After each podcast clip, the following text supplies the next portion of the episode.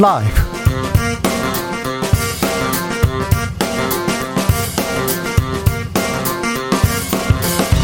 2021년 11월 26일 금요일입니다. 안녕하십니까. 주진우입니다. 어느새 대선이 100여일 앞으로 다가왔습니다. 민주당 이재명 후보 메타버스를 타고 고 김대중 전 대통령의 고향 목포를 찾았습니다. 윤석열 선대위는 김종인 전 위원장에게 빠져 있는 것 같습니다. 김병준, 김한길 체제로 달려는 갑니다만 이재명 윤석열 후보의 지지율이 계속해서 좁혀지고 있습니다. 5차 범인의 초접전이라고 하는데 지지율의 변화 그리고 변수는 무엇인지 정치연구소에서 자세히 읽어보겠습니다. 차별금지법은 우리가 인권 선진국으로 가기 위한 반드시 넘어야 할 과제라고 문재인 대통령이 밝혔습니다. 이재명 후보는 신중한 입장입니다. 윤석열 후보는 개인의 자유를 침해할 소지가 있다면서 반대하고 나섰습니다. 심상정 정의당 후보는 연내 재정 적극적으로 주장하고 있는데요. 차별금지법에 대해서 정의당 장혜영 의원과 깊이 이야기 나눠보겠습니다. 1위 조선일보, 2위 동아일보, 3위 중앙일보. 대한민국에서 대한민국에서 가장 많이 읽힌다는 신문 순입니다. 조선일보에서는 유료 부스가 100만 명이 된다 이렇게 자랑해 왔는데요. 그런데 이 부스 순위가 조작됐다는 정황이 나왔고 경찰이 조선일보 압수수색 시작했습니다. 조선일보는 유가 부스를 부풀려서 지난해에만 보조금, 광고비 등으로 국민 세금 76억 원을 76억 원이 넘는 돈을 받아갔습니다. 정철훈 기자와 함께 자세히 짚어봅니다. 나비처럼 날아 벌처럼 쏜다. 여기는 주진우 라이브입니다.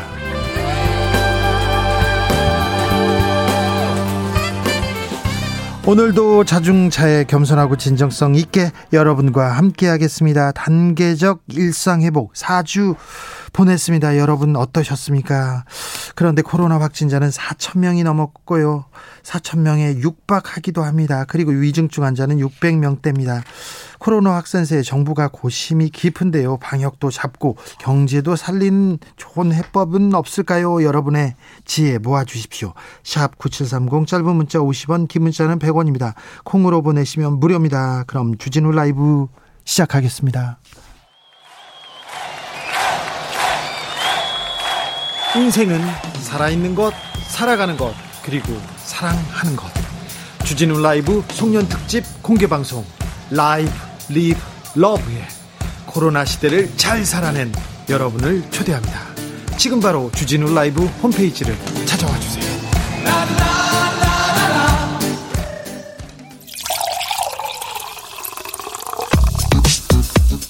진짜 중요한 뉴스만 쭉 뽑아냈습니다. 줄 라이브가 뽑은 오늘의 뉴스 주스. 정상근 기자 어서 오세요. 네 안녕하십니까. 주진우 라이브에서 공개 방송 준비하고 있습니다. 아, 코로나 시대에 콘서트 뭐 공개적으로 행사 못 갔다 이런 분들 아, 주진우 라이브 공개 방송 오시면 만족하실 겁니다. 다음 주에 저희가 누가 누가 나오는지 조금 공개하려고 합니다. 그러면요 늦어요. 그러니까 카카오 친구 그리고 네이버에서 주진우 라이브 구독자 우대하니 네 얼른 오세요. 네 빨리 오시면 좋을 겁니다. 네. 코로나 상황 살펴볼까요? 네, 오늘 코로나19 신규 확진자 수는 3,901명이 나왔습니다. 어제보다 37명 줄긴 했지만 큰 차이는 없고요. 네. 연일 4,000명 가까운 확진자가 쏟아지고 있습니다. 어, 위중증 환자도 617명으로 집계되면서 연일 최다 수치가 집계되고 있는데요. 어, 위중증 환자 중 85%가 60대 이상의 고령층이라고 합니다. 사망자가 많이 나왔어요. 네, 오늘도 39명으로 어제와 동일했습니다.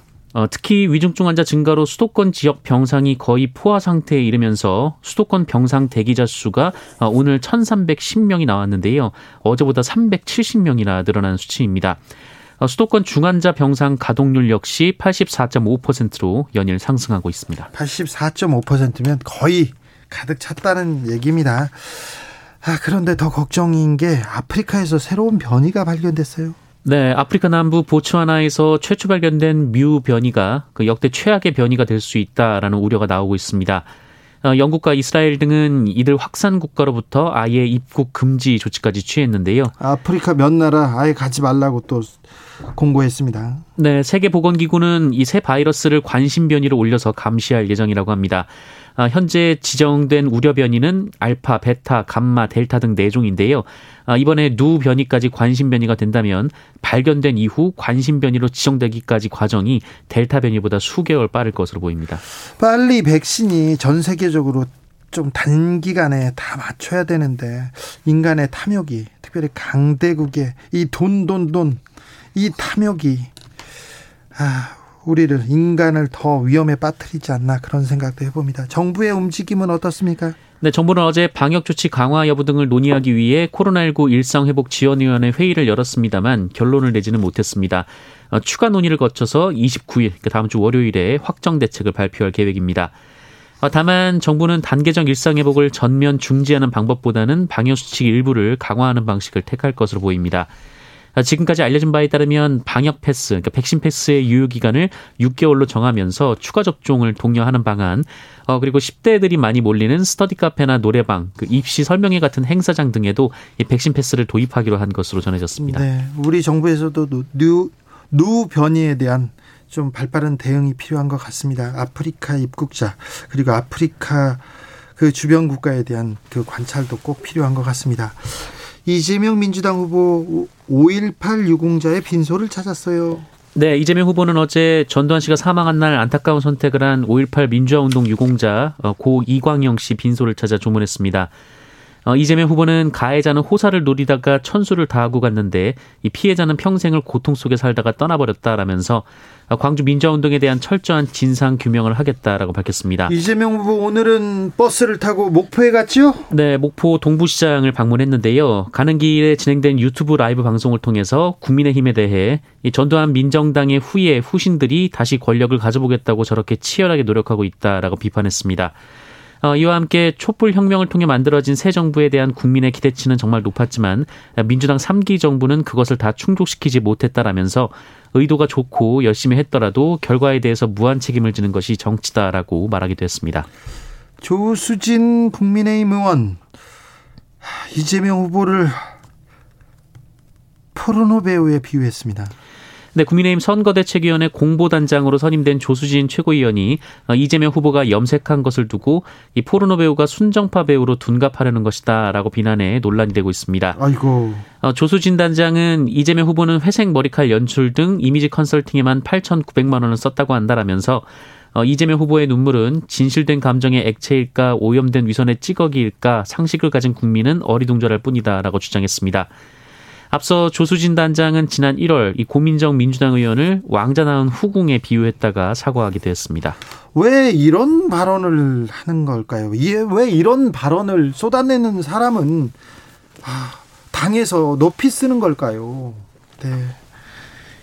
윤석열 선대위 공보단장 조수진 의원의 얘기였습니다.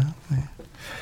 김병준 국민의힘 상임선대위원장이 공식 활동을 시작했습니다. 열심히 하겠다고 했습니다. 네, 국민의힘 윤석열 후보 선거대책위원회 김병준 상임선대위원장이 오늘 기자들과 만나서 어, 이제부터 당사에 출근의 역할을 하겠다라고 밝혔습니다.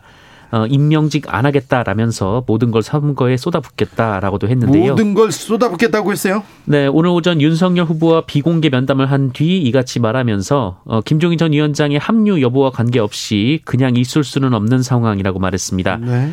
또한 김종인 전 위원장 합류 여부에 대해서는 더 이상 말씀드리지 않는 것이 혼란을 방지할 수 있고 예의다라고 말하기도 했습니다. 김종인 전 위원장은 뭐라고 합니까? 김종인 전 위원장은 할 얘기가 없다라고 했습니다. 어, 기자들이 아직 총괄 선대위원장 합류를 열어놓고 있냐 이렇게 재차 질문했는데요. 네. 어, 이에 대해 나에게 자꾸 물어보지 말라라면서 그런 질문에 대해 답을 할 필요가 없다라고 말했습니다. 자, 그러면 국민의힘 선대위는 일단 김병준 체제로 김병준 중심으로 출발하네요. 네, 총괄 선대위원장 없이 출발하게 됐습니다. 심상정 정의당 후보 연대 제안에 대해서 안철수 국민의당 후보가 응답했습니다. 네, 국민의당 안철수 후보는 정의당과의 제3지대 공조에 대해 사안별로 협력하는 건 충분히 가능하다라는 입장을 밝혔습니다. 네, 어제 국회에서 기자들과 만나서 이 정의당과 이념의 스펙트럼은 확실히 다르지만 거대 양당 기득권 전면 개혁으로 국가를 바꿔야 한다는 문제의식은 같다라고 말했습니다. 어, 다만 정당 연대나 후보 단일화 같은 수준의 연대는 현재로서는 고려 대상이 아니라고 선을 그은 것으로 해석이 되고 있는데요. 안철수 후보는 정의당과는 원론적인 수준의 공조 이야기를 실무선에서 나누게 될 것이다 라면서 어, 우선 공조 과제로 대장동 의혹 그리고 고발사주 의혹에 대한 어, 이른바 쌍특검을 거론했습니다. 한편 정의당 배진교 국민의, 국민의당 권은희 원내대표는 어제 비공개 회동을 열고 이 회동 일정에 대한 얘기를 나눈 것으로 전해졌습니다. 김종현 전 경제부총리는 기자간담회를 열었어요. 네, 신당 창당을 선언하며 대선 레이스에 뛰어든 김동연 전 경제부총리가 오늘 충남도청 프레스센터에서 기자간담회를 열었습니다. 어, 이 자리에서 김동연 부총, 전 부총리는 양당 구조를 깨고 지역의 정치판을 바꾸겠다고 하는 생각으로 정치를 시작했다라면서 어느 쪽에도 속하지 않겠다라는 기존의 입장을 말했습니다. 어, 김동연 전 부총리는 새로운 물결이라는 새 정당을 창당 중인데요. 이 창당 과정을 거치면서 대한민국 정당사의 새로운 기록을 깨고 있다라며 이 창당을 위해 당원으로 오시는 분들은 모두 다 자발적으로 오고 있다라고 주장했습니다. 네. 한편 김동연 전 부총리는 내일 이 새로운 물결 대전 충남 충북도당 창당 발기인 대회를 시작으로 28일에는 부산시당과 경남도당, 29일에는 경기도당 창당 대회를 개최할 예정입니다. 네. 근데 새로운 물결이 좀 출렁돼야 되는데 좀 아직 바람이 좀 미흡하네요. 문재인 대통령이 국정원 인사를 단행했습니다. 네, 문재인 대통령은 오늘 국가정보원 제1차장에 박선원 국정원 기획조정실장, 2차장에 천세영 국정원 대공수사국장을 내정하는 등 국정원 고위직 인사를 단행했습니다. 예. 이 박선원 신임 1차장은 참여정부 통일외교안보전략비서관과 어, 주 상하이 총영사 등을 지낸 이 대북 및 국외정치 전문가입니다. 어, 또 천세영 신임 제2차장은 92년 임용 이후 수사 업무에 매진해온 대공수사 분야 전문가인데요. 청와대는 대공 수사권 이관 업무를 차질 없이 수행하고 방첩 대테러 등 소관 업무를 훌륭히 이행할 것으로 기대한다라고 설명했습니다. 또 국정원 기획조정실장에는 노은채 국정원장 외교안보 특별보좌관이 발탁됐습니다. 정권이 얼마 남지 않았는데 남아 있는 동안 어, 북한 문제 그리고 외교 문제 열심히 하겠다 이런 또 좀 포석이 깔려 있는 것 같습니다. 손혜원 전 의원 재판이 있었어요. 네, 어, 전남 모포시가 만든 비공개 자료를 미리 입수해 부동산을 사들였고 이를 통해서 부당한 수익을 거뒀다는 보도가 나온 이후 어, 검찰은 손혜원 의원을 기소했고요. 어, 1심은 징역 1년 6개월을 선고한 바 있습니다. 어제는 항소심이었죠? 네, 어, 그런데 항소심에서는 벌금 1천만 원이 선고가 됐습니다. 재판부는 비공개 개발 계획을 입수해서 부동산을 샀다는 이 부패방지법 위반 혐의를 무죄로 봤습니다. 무죄인데 어떻게 천만 원이죠? 벌금은? 네, 다만 이 조카 명의로 부동산을 거래한 것은 부동산 실명법을 위반한 것이라며 벌금 천만 원을 선고했습니다. 네. 어, 정인이 사건 가해자인 양모가 항소심에서 감형을 받았어요. 네, 오늘 오전 서울 고등법원은 살인 등 혐의로 1심에서 무기징역을 선고받은 어, 고 정인양의 양모 35살 장모 씨에게 징역 35년을 선고했습니다. 어, 또한 장 씨의 학대를 방조하고 정인양을 학대한 양부, 양부. 네. 네, 38살 안모 씨는 1심과 같이 징역 5년을 선고받았습니다. 어, 장 씨는 지난 2020년 6월부터 4개월간 이 생후 16개월 된 입양, 입양아 이 정인양을 상습적으로 학대해 살해했습니다. 어, 이에 1심 재판부와 마찬가지로 2심 재판부도 이 장 씨에게 살인의 고의가 있었다 이렇게 인정을 했고요. 어, 쇠약해진 피해자에게 외력을 행사할 경우 사망 가능성을 충분히 예견할 수 있었다라고 어, 1심과 마찬가지로 판단했습니다. 네. 하지만 무기징역은 사회로부터 영구히 격리해 자유를 박탈하는 종신 자유형으로 사형 다음으로 무거운 만큼 모든 사정을 고려해 신중히 판단해야 한다라면서 피고인은 살인 결과를 회피하려는 노력을 제대로 하지 않았지만 사망이라는 결과를 적극적으로 의도했다고 볼 수는 없다라고 판결했습니다. 그런데 이 판결에 대해서 어, 시민들 반발 거세게 일어나고 있습니다. 네, 오늘 2심 재판부의 주문이 난독되자 법정에서 이를 지켜본 방청객 일부는 아이를 죽였는데 어떻게 35년이 나오냐, 어, 정인이를 살려내라라고 소리치며 항의했습니다. 어, 일부 방청객들은 오열하기도 했고요. 이 법정 밖에서도 시민단체들이 기자회견을 열고 이 사회의 책임도 분명히 있지만 이 지은죄에 비해 처벌이 너무 약하다라며 판결에 항의하기도 했습니다.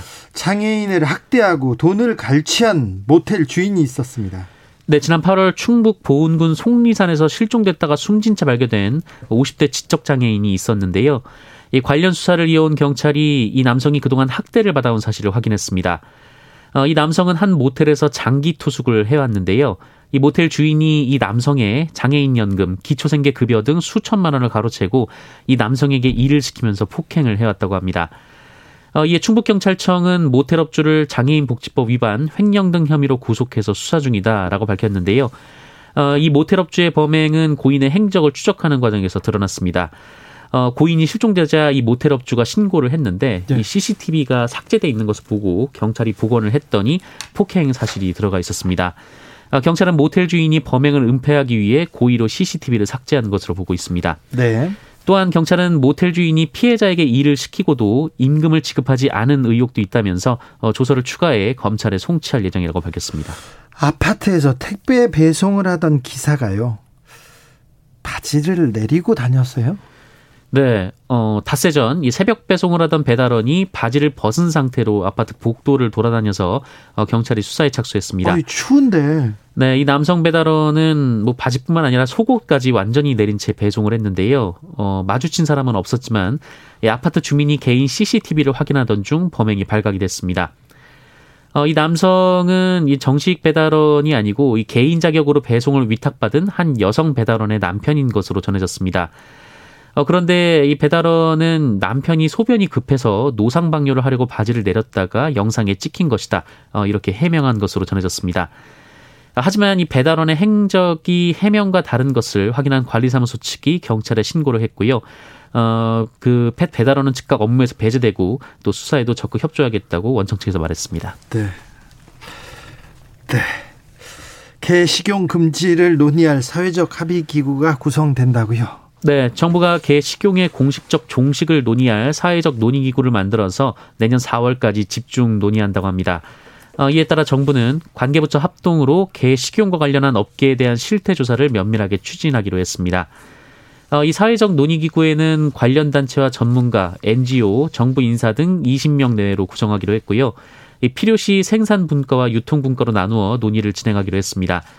또 정부에서는 국무조정실장이 주도해서 이 사회적 논의 기구를 지원하고 농림식품부, 시각처, 환경부 등 여섯 개 부처가 참여해서 실태조사 그리고 사회적 논의기구 결과에 따른 구체적 이행 방안을 마련하기로 했습니다. 예. 또 대국민 인식조사도 실시할 계획이라고 합니다.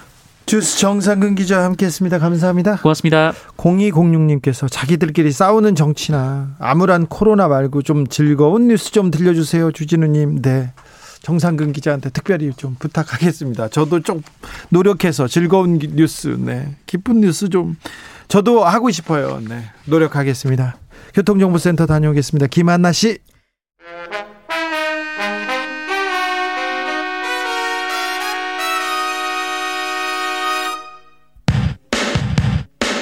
주진우 라이브 돌발 퀴즈. 오늘의 돌발 퀴즈는 객관식으로 준비했습니다. 문제를 잘 듣고 보기와 정답을 정확히 적어 보내주세요. 엠넷에서 방송된 프로그램 우먼 파이터가 큰 인기를 끌면서 댄서들이 인기를 얻기 시작했습니다. 그중 한 예능 프로그램에 출연한 모니카라는 댄서가 팝핀이라는 춤 장르를 설명했는데요. 100명이 넘는 댄서들이 팝핀이 아니라 팝핑이라며 모니카에게 정정을 요구하는 글을 올렸습니다. 한 명을 향한 집단 저격이 이어지자 이건 아니냐는 우려까지 나왔는데요. 결국 모니카를 최초로 저격한 것으로 알려진 댄서 호환이 사과문을 올렸습니다. 여기서 문제. 사이버상에서 특정인을 집단적으로 따돌리거나 집요하게 괴롭히는 행위인 이것은 무엇일까요? 보기 드릴게요. 1번 버퍼링, 2번 레슬링, 3번 사이버블링. 다시 한번 들려드릴게요. 1번 버퍼링, 2번 레슬링, 3번 cyberbullying 샵9730 짧은 문자 50원 긴 문자는 100원입니다. 지금부터 정답 보내주시는 분들 중 추첨을 통해 햄버거 쿠폰 드리겠습니다. 주진우 라이브 돌발 퀴즈 내일 또 만나요.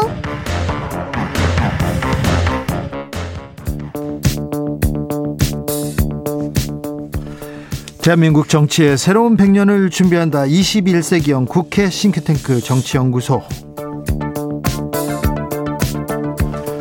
정치권에 보내는 비대면 정치 컨설팅 오늘도 뜨겁게 분석해 보겠습니다. 이택수 리얼미터 대표 어서 오세요. 안녕하세요. 이강윤 한국사회 여론연구소 소장. 안녕하세요. 네, 반갑습니다. 잘 오셨습니다. 네. 여러분께서는 지금 버퍼링 전문 방송 네. 주진우 라이브를 듣고 있습니다. 네. 9510님께서 기쁜 뉴스입니다. 제가 방금 밥을 맛있게 먹었습니다. 네. 기쁜 뉴스가 없어요. 대선이 100일 앞으로 다가오면서요. 정치권이 뜨겁고요. 서로 비방하고 또 말 많이 나오고요. 무슨 얘기까지 나왔냐면 뭐 포르노 배우까지 나왔으니 어우 정말 아 부끄러워요. 정치권이.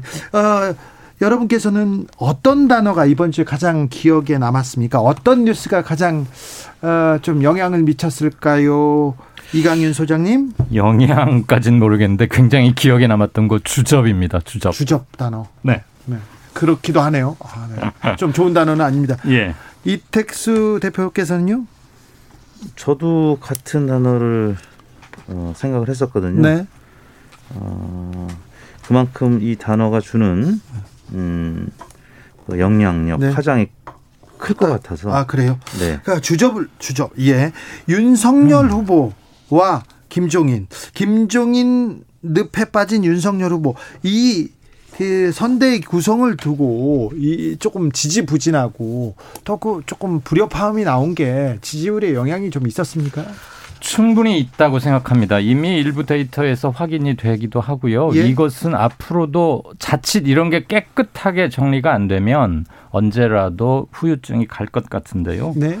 일단 피로도가 너무 심합니다. 네. 그다음에 국민들이 우리가 진짜로 원하는 거 여야를 떠나서 네. 지금 뭐 정권 교체 여론이 조금 더 나오니까 아무래도 국힘을 바라보는 사람들의 눈도 좀 많겠죠. 네.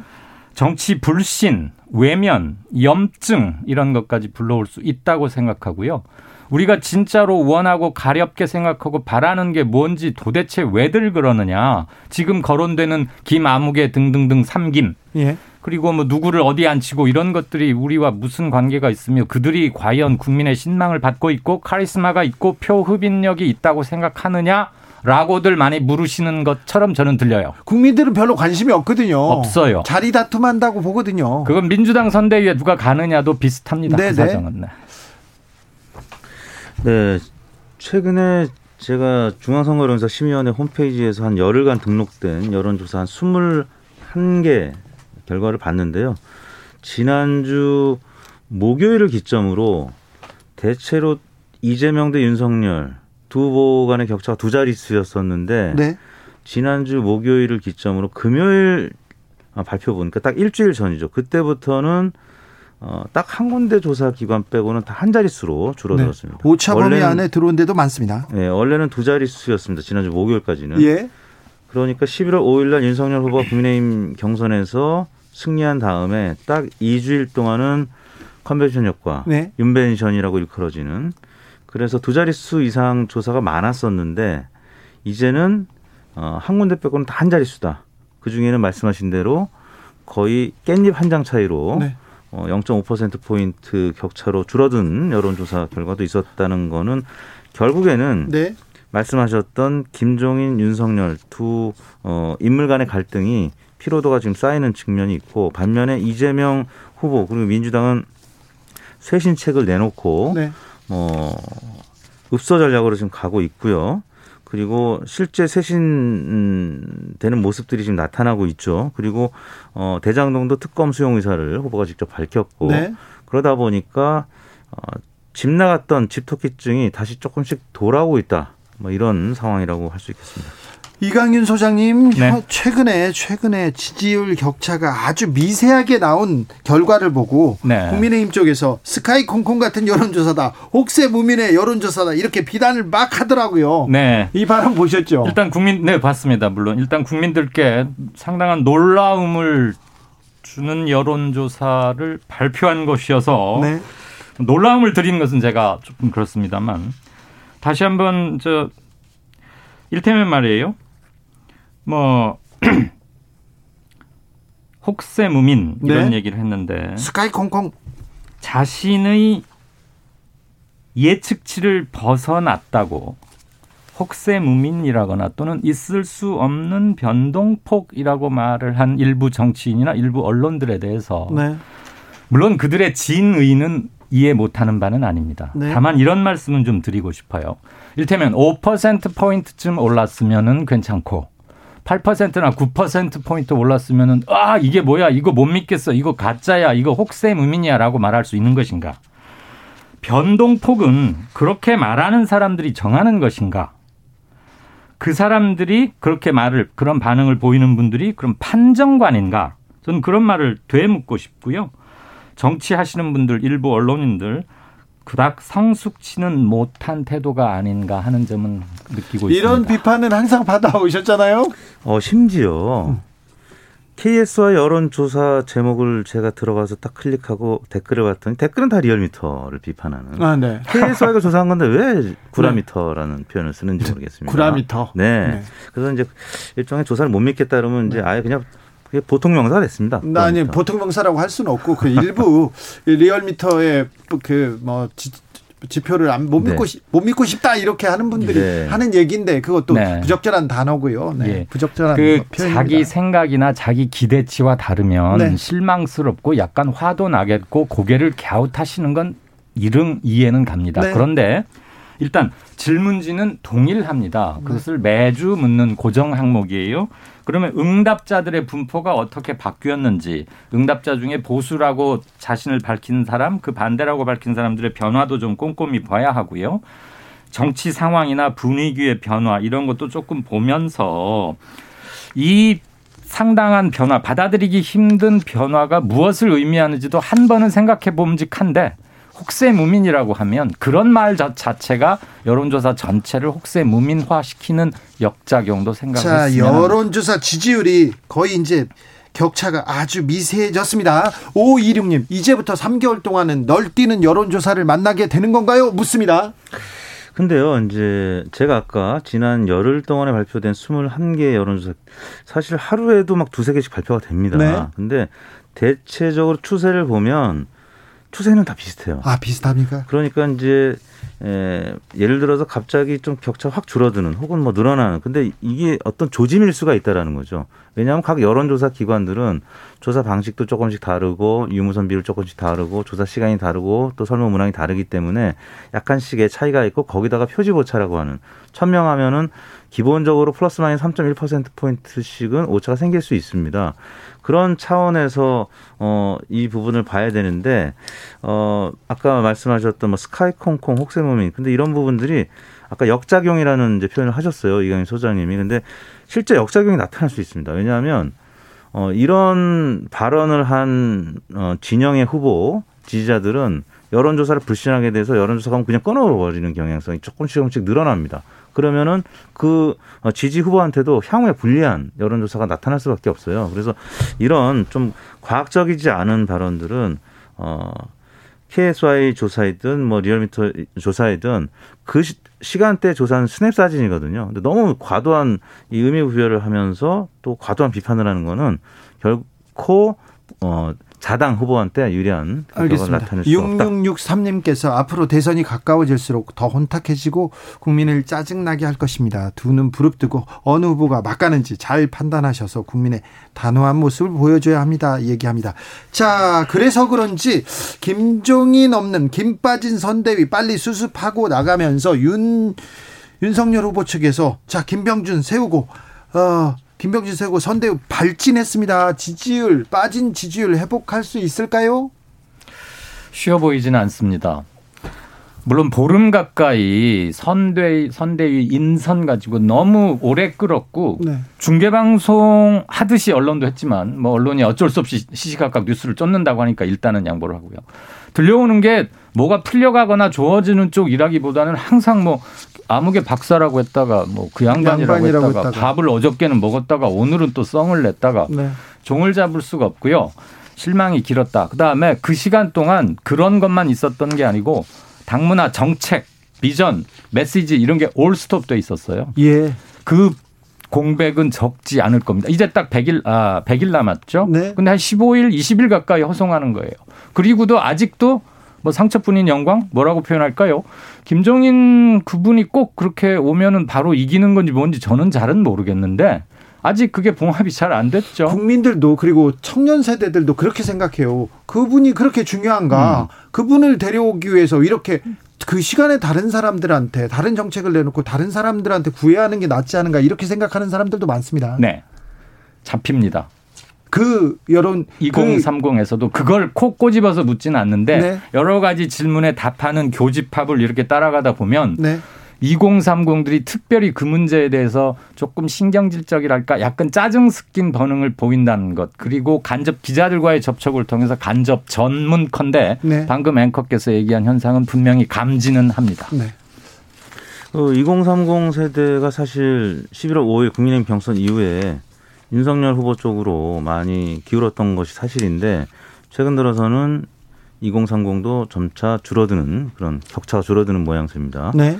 아, 결국에는 어, 홍준표 후보의 이제 조금 비판적인 그런 견해 그리고 이준석 어, 대표가 얘기했던 일부 당원들의 이탈 뭐 이런 부분이 실제 2030 세대에 영향을 미친 것이 사실인데 김종인 전 위원장 논란에 이어서 또 이제 김성태 전 의원이 직능총괄 본부장이 또 임명된 것을 두고 약간의 이제 불협화음이 지금 녹연되고 있습니다. 이준석 네. 대표도 약간 뭐 그런 발언을 한 것 같고요. 그래서 일단 어 최근 일주일 동안의 여론 추이는 어, 윤석열 소폭 이제 하락 추세, 이재명 후보는 이제 반등을 해서 어 사실 이뭐 5% 포인트 안팎의 격차는 어, 사실 일주일이면 뒤집힐 수도 있는, 왜냐하면 한쪽에서 3% 포인트 빠지고 한쪽에 3% 포인트 올라가면 6%는 그냥 뒤집히는 네. 거거든요. 그래서 어, 결코 어느 진영도 안심할 수 없는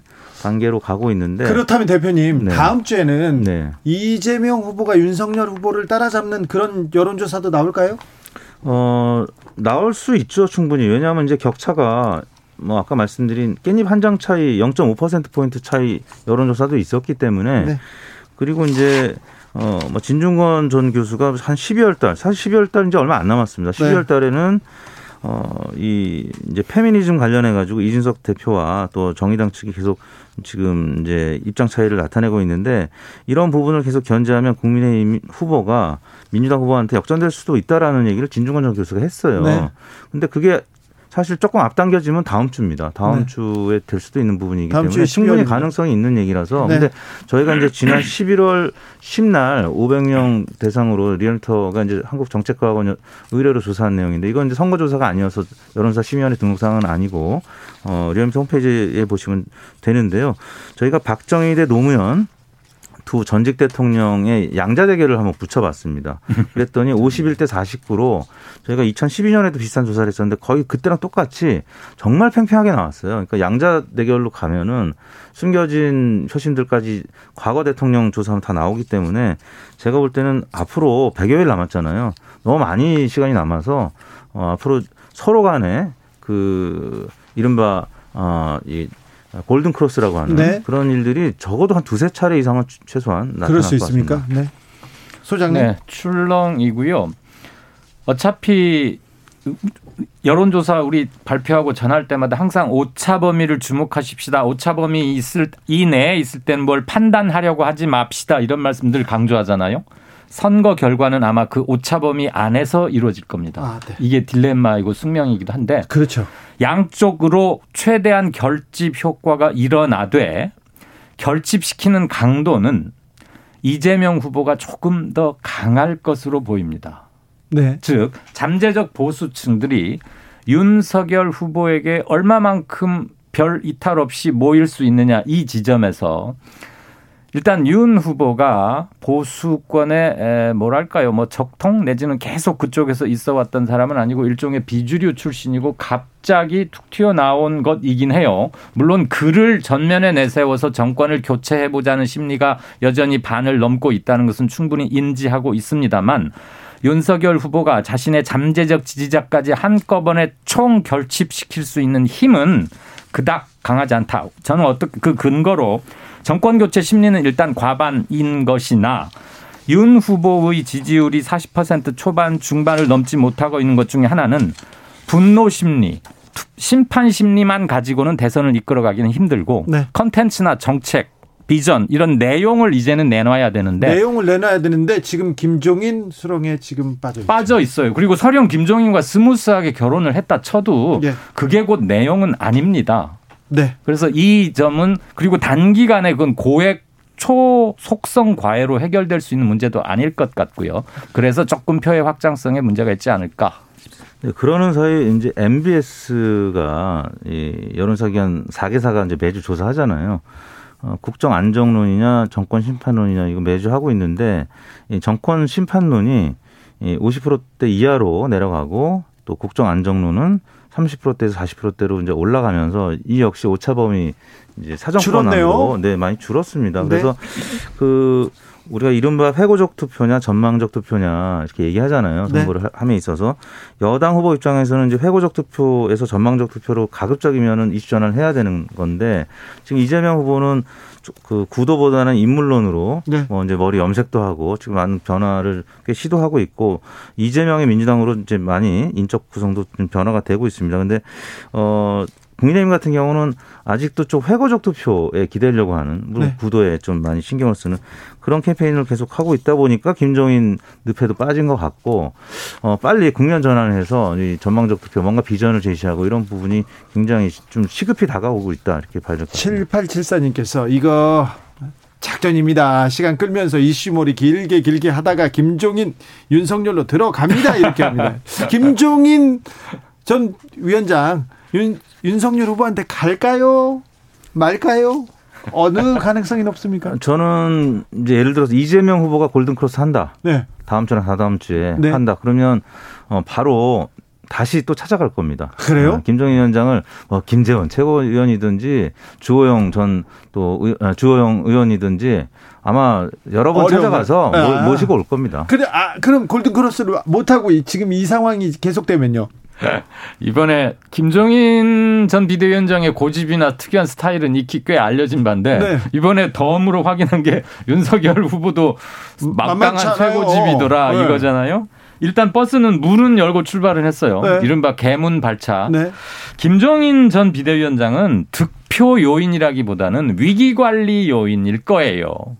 안에 일사불란하게 움직이게 하는 것, 그 다음에 엄청난 실언을 했거나 뭐 지지율이 빠질 때 긴급 투입된 이런 요소인데 그 점도 있고요. 네. 기, 김종인 위원장은 거두지 않으면요 바깥에 나가면 위기를 발생시키는 요인이 되지 않습니까? 그 입으로 놔, 놔두면 네. 그렇죠. 그래서 저는 아까 뭐 골든 크로스 이런 게 없다면 이 상태가 계속 간다면 누가 수그리고 들어가서 와주십시오 이거 안 할 것 같고 없이 합류하지 않은 채 갈 수도 있겠다.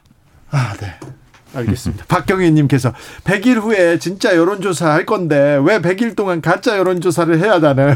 한 달에 한 번씩만 합시다. 시도 때도 없이 걸려오는 여론조사 전화 정말 피곤합니다. 이렇게 얘기합니다. 박보영님께서는 선대위 하나 꾸리는데 이리도 시간이 걸리고 그것도 불화로 삼김마저 깨졌어요. 이런 분이 어렵고 복잡한 국정 운영을 어떻게 한다는 건지 몹시 의구심이 듭니다. 이렇게 얘기하셨고요.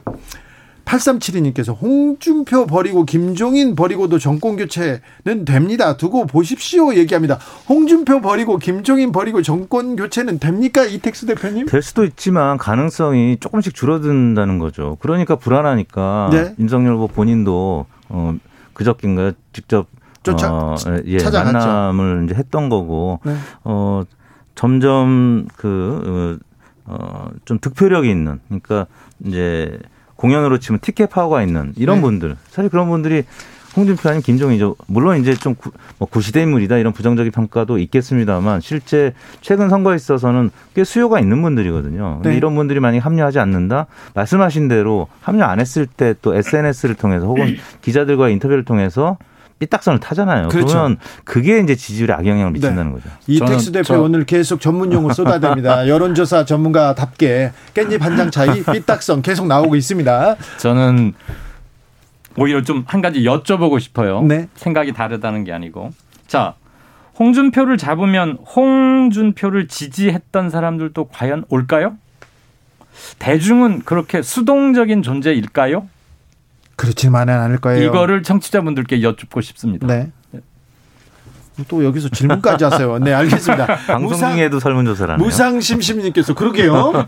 무상심심님께서 개문발차는 10대 중대 사고예요. 얘기합니다. 2565님께서 최근 여론조사는요. 지지 정당자를 같이 소개하니까 결국 어느 정당 지지가, 지지자가 적극적으로 참가했는지 결정하는 걸 보니까 국민의 의향, 의향은 좀 아닌 것도 같고요. 헷갈려요 하는데 뭐 이런 지적도 있을 수 있습니다. 3185님께서는요. 이재명 후보는 특별한 이슈도 없는데 막상 막 하라는 거 믿을 수가 없어요. 이재명 후보가 득표를 한 겁니까? 이 이재명의 민주당 이재명 이재명의 행보가 점수를 따고 있습니까? 어, 이재명 후보 이제 본인 혹은 민주당 그리고 선대위 차원에서의 노력도 있었고요. 네. 그다음에 문재인 대통령 국정수행 평가가 최근 한 2, 3주 동안 좋지 않았다가 다시 반등을 하고 있잖아요. 거기에는 이제 뭐 여러 가지 요인들이 있겠습니다. 외교적 행보도 있고 그다음에 요소수 어, 파동도 좀 네. 지난주까지는 악재로 작용했다가 다시 이제 좀 예, 잠잠해지면서 어, 문재인 대통령 국정수행 평가가 이제 30% 후반으로 어, 과거 이맘때에 이제 에, 뭐 YSDJ 이명박 뭐 박근혜 박근혜 전 대통령은 이맘때 탄핵이 돼서 이제 안 계셔죠. 그 전 대통령은 대부분 20%대 지지율이었는데 국정수행 평가, 긍정 네. 평가였는데 문재인 대통령은 여전히 30%대 후반이기 때문에 에, 현재의 권력도 어, 이재명 후보의 지지율에는 좀 호재로 어, 작용하고 있는 부분. 자, 지난 대선 때 말고요. 네. 지지난 대선 때, 그 지난 대선 때, 2017년, 12년, 그리고 어, 그전 대선 때, 네. 100일을 앞두고는 어땠어요, 상황이? 어, 아, 우선 이 대표부터, 예. 저 그, 기억을 좀. 어, 대략 이맘때쯤에 여론조사 결과에서 1위를 달리고 있던 분이 네. 에, 87년 직선제 네. 이후에 이제 92년도부터 실제 여론조사가 있었습니다. 예. 87년도에는 100일 이전엔 여론조사가 없었고 그때 6.29 선언 갑자기 이제 선거를 치렀기 때문에 그래서 그때부터 보면은 노무현 전 대통령만 열세 후보였다가 당선이 됐고 나머지는 이맘때 1위를 달리고 있던 후보들이 대부분 당선이 됐습니다. 네. 어, 6전 5승 1패입니다. 네. 그리고 다만 또 이재명 후보한테도 이제 호재인 것은 먼저 뽑힌 후보가 7전 6승 1패예요. 네. 어, 문재인 대통령만 나중에 선출이 됐습니다. 각, 각당 경선에서. 그러네요. 근데 문재인 대통령은 나중에 뽑혔는데도 유일하게 당선된 분. 그래서 네. 이재명 후보는 경선을 먼저 어, 치르고 선출됐다는 점에서는 좀 승산이 있는 거고 네. 지금 여론이 조금 좋지 않은 점은 어, 조금 승산이 적은 건데 문제는 2017년 대선하고 지금은 또 2012년 뭐 2007년 대선하고는 너무 이제 다른 다르죠. 양상이다. 네. 왜냐하면 오프라인 캠페인이 지금은 어려워졌고 코로나 때문에 그렇죠. 근데 SNS라든지 디지털 선거로 가고 있기 때문에 여론의 이 흡수력이라든지 정보 전파력이 엄청 빨라졌어요. 네. 그래서 과거의 100일이 이제는 한 200일, 300일 정도로 이제 예, 현재는 이제 그렇게 늘어났다고 될것 같습니다. 30초만 말씀을 드리면 저는 김대중 DJ와 노무현이 당선되던 97년과 2002년에는 기자였기 때문에 여론조사를 하지 그 상의는 기억을 못 하고요. 네. 2007년 이명박 정동영 당시에는 이명박 후보가 처음부터 끝까지 시정 일관 굉장히 큰 표전을 앞섰고 큰, 큰 폭으로 앞섰죠. 네, 2012년 박근혜 문재인 후보가 붙었을 때는 문재인 후보가 선거 전 기간 동안 계속 쫓아가면서 이른바 깜깜이 기간에 골든 크로스가 발생했다는 얘기가 확 퍼질 정도로 근접하게 쫓아가는 네. 그렇지만 D-100일, 100일을 앞두고는 박근혜 후보가 네. 앞서 있었던 건 맞고요. 2017년 문재인 후보 당선은 다들 기억 아직 생생히 하실 터이니까 네. 그때 문재인 후보가 계속 네, 네. 앞서 있었고 예, 예. 네.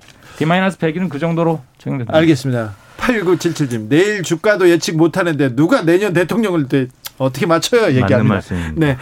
어, 7617님께서 국힘 캠프 화제거리라도 있지 민주당 캠프는 너무 조용합니다. 일 안 하나요? 이렇게 얘기했고요. 남하은님께서는 이재명 후보 머리색 달라진다고 사람 달라지나요? 은발이 더 나은 것 같은데 검은 머리 답답해 보여. 검은 머리가 또 좋다는 분들도 많습니다. 저희 아버지는 검은 머리가 좋다고 합니다. 3007님께서 여론조사 보면 허경영 후보 지지율 시사하는 바가 큽니다. 얘기하는데 허경영 후보 만났더니 내가 윤석 뭐 안철수도 뭐 제3 후보들 다 따라잡았어 이렇게 얘기하더라고요. 예, 어제 아시아 무슨 리서치인가는 죄송합니다. 예, 예. 그 네. 회사 프레임을 아시아, 기억을 못해서 아시아 리서치 앤 컨설팅. 네, 거기 허경영 후보가 4.7%로 나왔더라고요. 네, 네. 안상수 아무튼 후보, 아무튼 안철수도 이기 네, 이겼는데 퍼센트는 잘 모르겠고 3위 3위로 올라왔습니다. 네, 네. 그런데 허경영 후보를 넣은 그 뭐랄까요 용기라고 할까요 아니면 좀 뭐 어떤 깜짝성이로 뭐 아, 모르겠는데 어 여론조사에 안 잡혔죠 그동안. 그렇죠. 넣지 아예 넣지를 않았으니까. 네네. 네.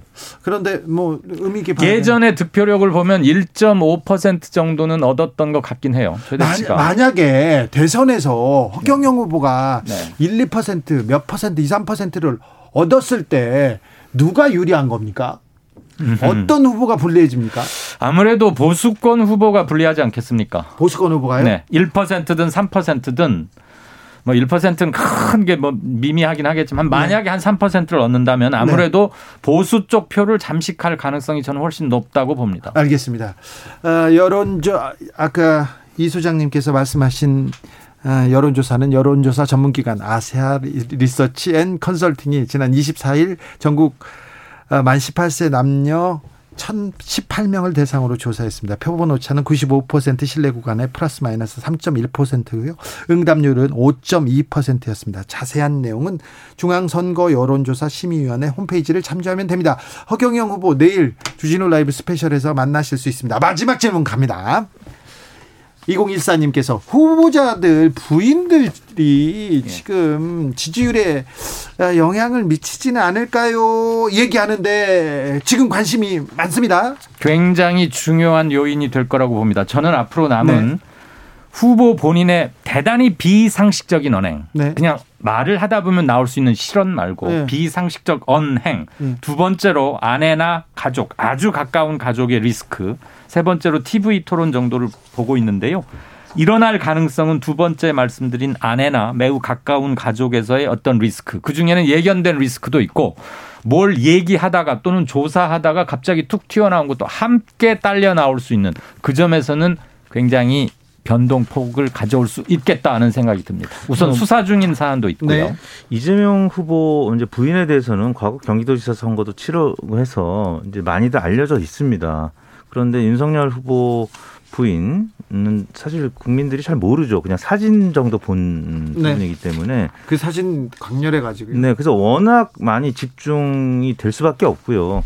과거 이제 뭐 이명박 어, 대통령이라든지 그러니까 배우자가 있는 후보들, 뭐 문재인 대통령도 마찬가지고 부인에 대해서 그 이전에 많이 실제 목소리도 들어봤고 알려져 있었는데 어, 윤석열 부인은 정말 거의 베일에 가려져 있던 분이기 때문에 그 신비주의 전략 때문에 그런지 더 많이 관심을 갖고 네, 있어요. 그래서 아마 실제 무대 위로 등장하면 엄청난 스포트라이트를 받을 수밖에 없고 그 과정에서 뭐 긍정적인 요인도 있을 수가 있는데 말씀하신 대로 혹시나 이제 실언을 한다라고 하면 부정적인 요인으로 작용할 수가 있기 때문에 특히 어, 남성들의 윤석열 후보 지지율이 여성들보다 좀 높거든요. 그러니까 여성들의 적은 여성이라고 사실 여성들의 여성 유권자들한테 굉장히 큰 영향을 미칠 가능성이 높다고 봅니다. 아, 여성 유권자한테? 네. 네. 강보현님께서 정치의 본질은 갈등의 조정인데 지금은 현실, 지금 현실은 정치가 갈등을 조장하는 것 같아요. 맞는 말입니다. 그런데요, 어, 김건희 씨 계속 안 나타나고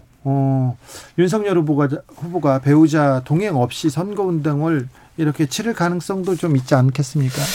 결국은 나타날 수밖에 없고요. 부인이 배우자가 있는데 끝까지 안 나타나면 그거야말로 의혹을 증폭시키는 것이고 가급적 늦추고 싶은 마음은 짐작은 하겠는데 그렇게는 선거전 치르지 못할 거라고 봅니다. 국회의원 선거나 지방선거 같으면 모르겠는데요. 대통령 어, 부인은 영부인이고 퍼스트 레이디이기 때문에 우리 국민들의 유권자들의 에, 어, 선택에 굉장히 중요한 판단 근거가 됩니다. 대통령 선거는 그렇습니다. 그렇기 때문에 등장을 안 할 수가 없고 12월 달로 이제 예, 예상되는 어, 등장 시기에 에, 어느 부분 못지않게 큰 영향을 미칠 요인이 아닐까. 그래서 국민의힘 내부에서 조금 이제 처음 등장하는 거기 때문에 네. 어, 기대 요인도 있겠지만 불안 요인이 조금 더 커 보이는 것처럼 느껴지고 있습니다. 그 준비 잘하고 있겠죠? 그렇겠죠. 네. 네. 그 부인 말고요. 부인 말고 변수가 될 만한 요인 하나씩 더 짚어 주십시오.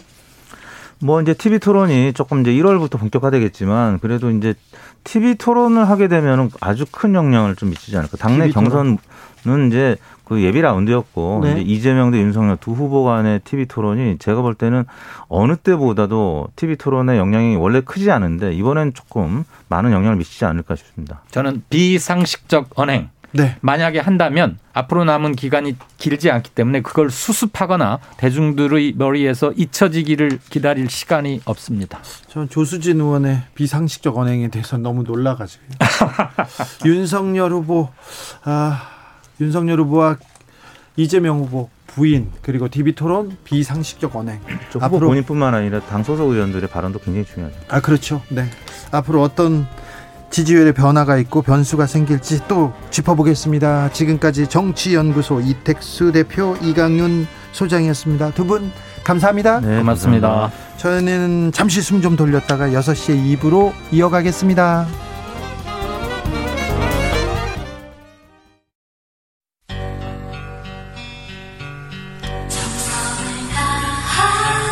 정성을 다하는 국민의 방송 KBS 주진우 라이브 그냥 그렇다고요. 주진우 라이브 2부 시작했습니다. 지역에 따라 2부부터 들으시는 분들 계시죠? 지금 막 라디오를 켜신 분들 모두 어서 오십시오. 잘 오셨습니다. 못 들은 일부는 방송 끝나고 유튜브에서 주진우 라이브 검색하시면 들으실 수 있습니다. 라디오 정보센터 다녀오겠습니다. 정한나 씨.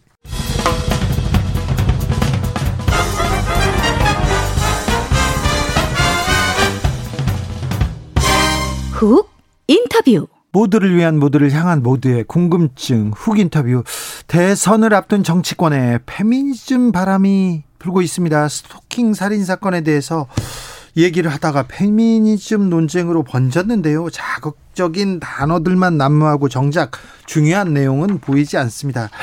대선 후보들의 여성 정책, 대책 한번 짚어보겠습니다. 그리고 차별금지법에 대해서도 물어보겠습니다. 정의당 선대위 수석대변인 장혜영 정의당 의원 안녕하세요. 네, 안녕하세요. 장혜영입니다. 8016님께서 저도 성평등이 이기는 대선을 지지합니다. 장혜영 의원 화이팅! 저는 민주당 당원입니다. 이렇게 문자가 왔습니다. 감사합니다. 우리 네. 다 함께 화이팅입니다. 네, 의원님 무슨 일로 바쁘십니까? 네, 사실 여기 오기 전에 제가 국회 앞에서 네. 어제 정의당에서 시작한 이 차별금지법 연내 제정을 촉구하는 농성장에서 오는 길입니다. 네. 21대 국회 시작하자마자 한 달 만에 사실은 제가 대표 발의한 법안이 바로 이 차별금지법인데요. 그때 인터뷰에 나와서도 저희 맞습니다. 방송에 나와서도 차별은 금지해야 될 거 아닙니까? 당연하죠. 얘기했었는데 맞습니다. 왜 이게 안 돼요? 그러니까 여전히 공청회 한 번을 못 하고 있는데요. 공청회를 못 열어요? 네, 14년째 한 번도 열린 적이 없습니다. 그러니까 결국에는 이제 선거 또 다시 앞두고 일부 이 차별금지법을 반대하시는 보수 기독교계 세력의 눈치를 보시느라고 이제 더- 더불어민주당이나 국민의힘이나 공청회 일정 하나 못 잡고 있는 형국입니다. 교회 눈치 때문에 그렇죠. 근데 모든 교회에 다니시는 분들을 다 하나로 이렇게 싸잡아서 말씀을 드릴 수는 없고요. 아, 그렇고요. 네, 그 중에서 찬성하시는 분들도 사실 많이 계시거든요. 아, 뭐 그렇죠. 그런 그, 그 신자들 많은데요. 네. 대형 교회, 대형 교회 목사들이 반대하고 있죠. 그런 이제 극우에 가까운 보수 개신교 분들 그리고 그 중에서도 특히 이 동성애에 관련해서 이것을 죄악이라고 규정하고 반대하시는 분들 이런 분들께서 이 차별을 계속 해야 된다라고 주장을 하시면서 이런 이제 더불어민주당이나 국민의힘 정치인들에게 압력을 넣고 계시고 거기에 약간 양당이 굴복하고 있는 모양새입니다. 자, 이재명 후보는 신중하고요. 윤석열 후보는 어제 차별금지법 개인의 자유를 침해할 수 있는 문제가 많이 생긴다. 이렇게 밝혔어요.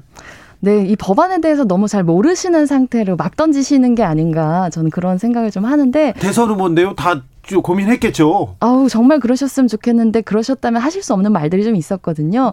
예를 들면 뭐 형사법적으로라는 이제 단서를 다셨는데 네. 차별금지법은 차별 행위를 했다고 해서 그 어떤 형사처벌 조항 자체가 없어요. 아, 그래요? 네, 근데 이제 하는 사람들이 주변에서 하는 말만 듣고 아 형사처벌정이 있나 보다라고 생각하신 모양인데 차별 행위를 형사법으로 금지하는 법이 일단 차별금지법은 아닙니다. 네.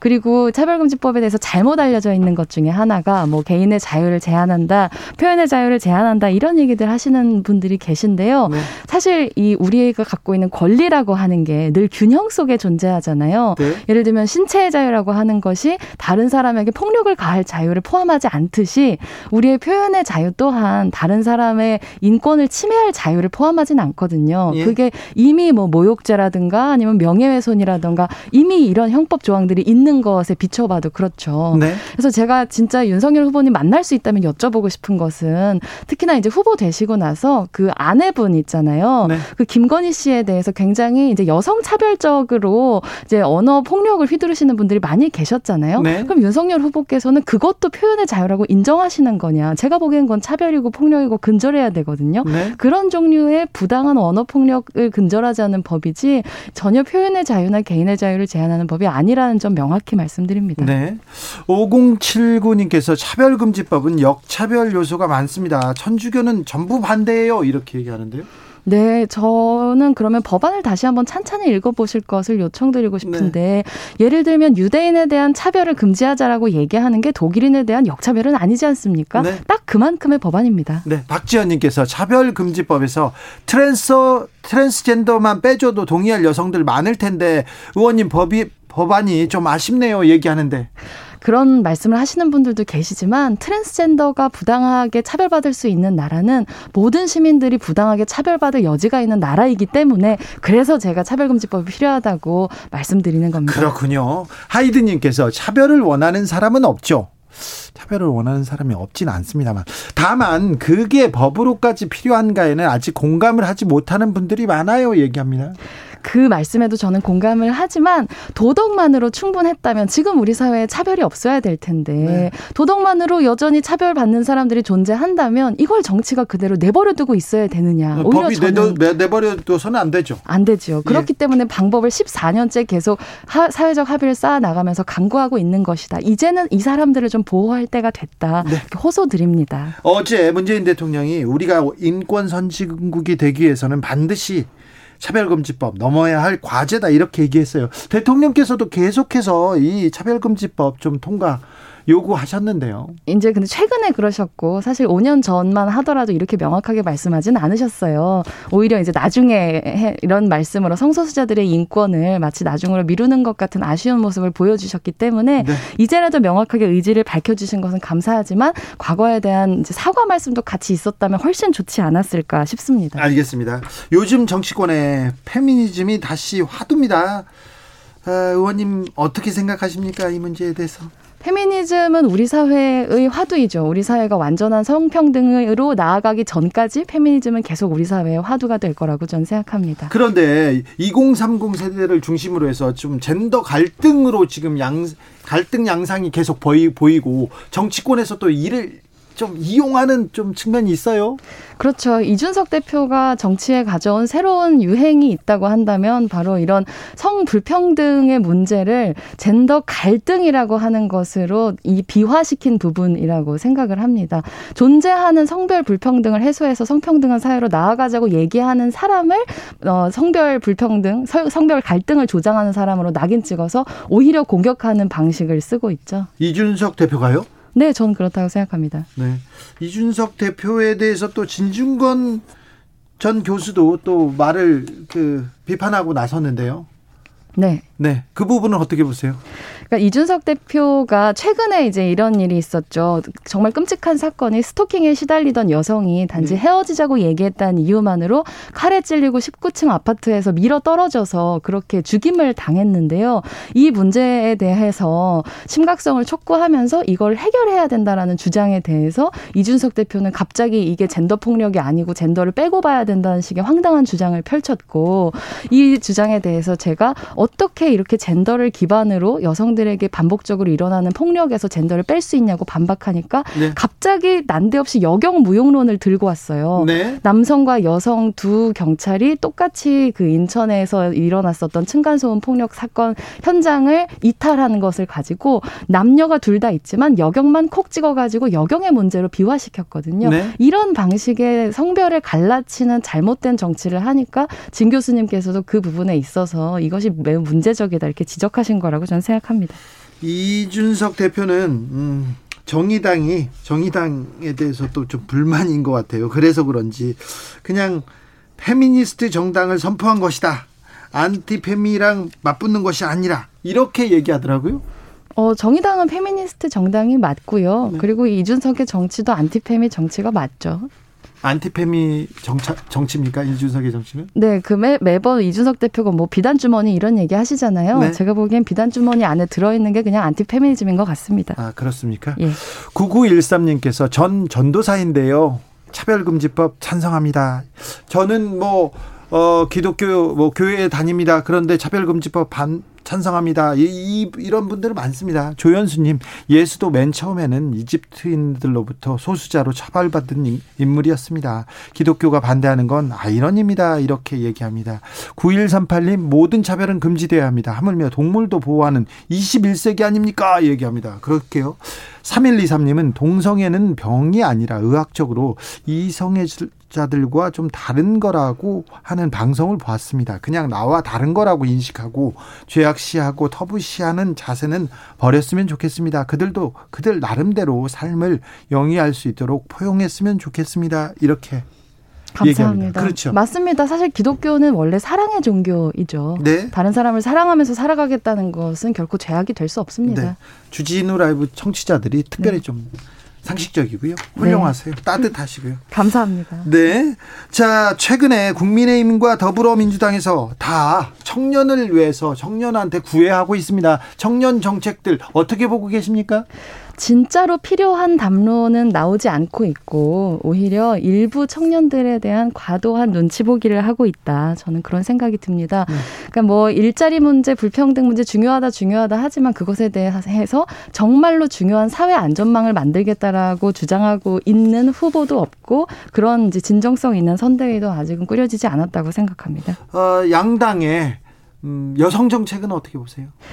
양당의 여성 정책은 어, 싸잡아서 이야기하고 싶지는 않고요. 일단 윤석열 후보가 청년 공약이라고 내세웠던 것이 성폭력에 대해서 무고죄를 강화하겠다라고 네. 하는 황당한 정말로 세상을 거꾸로 거슬러 올라가는 이제 정책에 대해서는 매우 유감을 표하고요.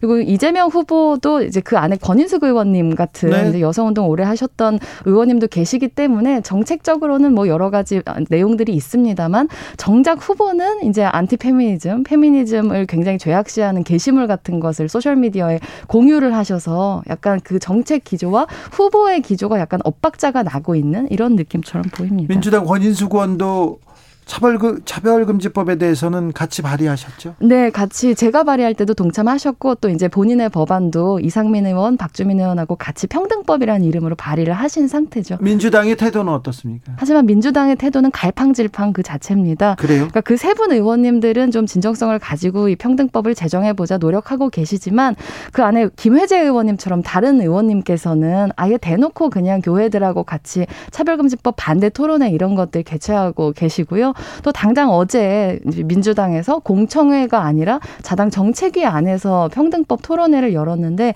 그 안에 패널 구성이 너무 편파적이라서 사실 정의당 그리고 다양한 시민사회 단체들로부터 굉장한 비판을 받기도 했습니다. 박종성님은 차별은 존재함에도 존재를 거부하는 데에서 시작한다고 봅니다. 어딘가 나 다른 누군가가 모두 나와 같은 존재라는 것을 인정해야 합니다. 이렇게 얘기하셨고요. 이은우님께서는 차별금지법이 성소수자의 인권을 보호한다고 동성애를 반대하고 금지하거나 금지를 주장하고 교육하고 설교를 하면 차별금지법으로 법적 제재를 받게 된다는 걸 절대 반대하는 것입니다. 이렇게 얘기합니다. 법적 제재를 받지 않으실 거예요. 아, 그럴까요?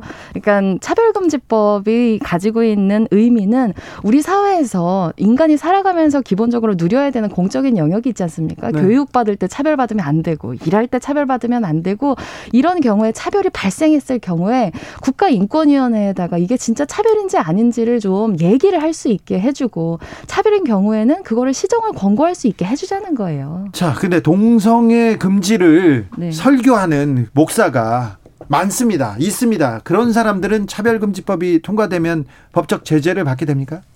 법적 제재, 형사적 제재는 받지 않습니다. 그래요? 네, 형사법적 처벌을 받지 않아요. 왜냐하면 이것은 결국에는 우리 사회의 인식을 이끌어내기 위한 법이지 처벌을 위한 법이 아니기 때문에 아, 네. 계속 이것이 왜 차별인지에 대해서 차별을 했다고 지목되는 사람이 납득할 수 있는 수많은 기회들을 주는 법입니다. 잘못 알려진 사실들이 너무 많군요. 차별금지법에 대해서. 그렇습니다. 그렇기 때문에라도 국회에서 네. 정말 이런 공적인 토론을 통해서 법안에 대한 정확 한 정보들을 알려나갈 필요성이 있는 것이죠. 그렇습니다. 자, 정의당은요.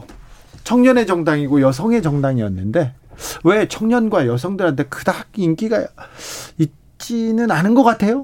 어, 그것은 주진우 기자님께서 정의당에 대한 애정이 약간 없으신 것이 애정이 아닌가. 있어서 그렇게 얘기하는 겁니다. 좀 그래. 부족해요. 제가 받고 제가 보는 정의당은 조금 더 어, 인정받아야 되고 어, 뭐 지지율도 더 나와야 된다고 생각하거든요.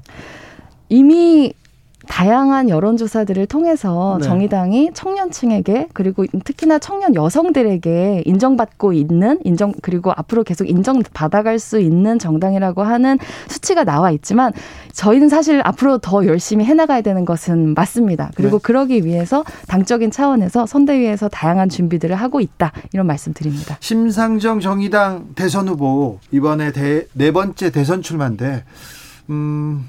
이번엔 좀 다르다고 생각하십니까? 네, 굉장히 다르다고 생각합니다. 굉장히 다릅니까? 어떤 네. 측면에서요? 일단 구도가 좋습니다. 정권 네. 교체를 원하는 시민들이 굉장히 많이 있고요. 그리고 또한 이번 선거야말로 정말 양당에 대한 비호감도가 어느 때보다 높은 선거이기 때문에 양당 정치 종식을 위한 시민들의 열망 또한 높 다고 생각합니다. 그렇기 네. 때문에 심상정 후보에게 구도가 좋다. 그리고 두 번째 인물이 좋다. 왜냐하면 정권 교체는 지금 심상정 아니면 윤석열인데요. 심상정과 윤석열 누가 더 나은 인물인가? 저희는 당연히 심상정의 인물이 훨씬 더 낫다라고 생각합니다. 네. 네. 그리고 정책에 있어서도 저희는 자신 있습니다. 그렇습니까?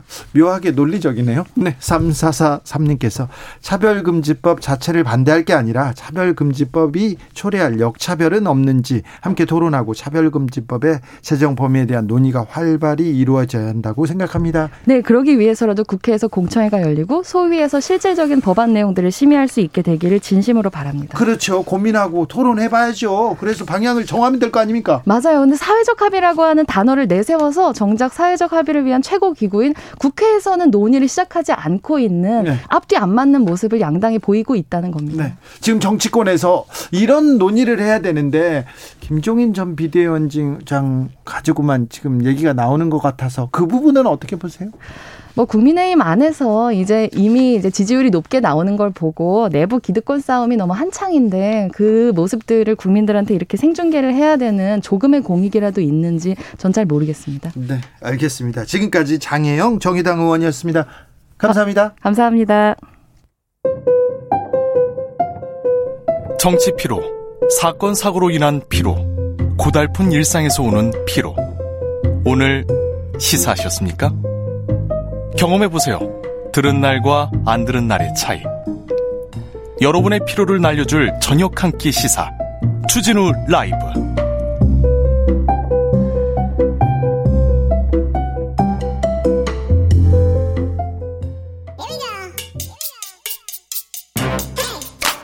뉴스를 향한 진지한 고민 기자들의 수다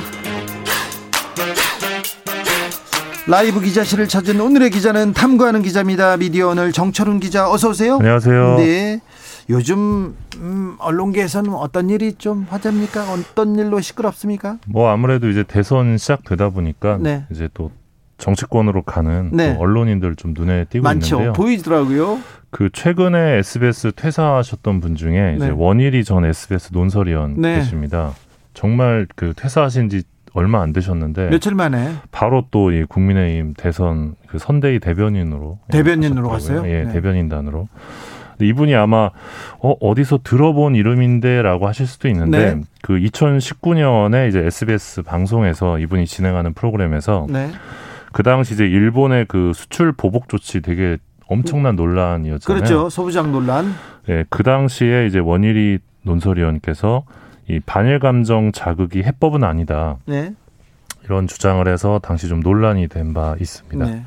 SBS에 있는 기자 그리고 아주 높은 사람들은 어, 캠프에서 활동하거나 캠프 전에 막 연구소에서 활동하다가 어, 정치권으로 청와대로 뭐 국회의원으로 간 사람들이 좀 많았죠. 예, 그리고 또 이번에 그 국힘 그 선대위 공보단장도 이제 동아일보 기자 출신인 조수진 의원이 예, 네. 공보단장 맡으셨더라고요. 네.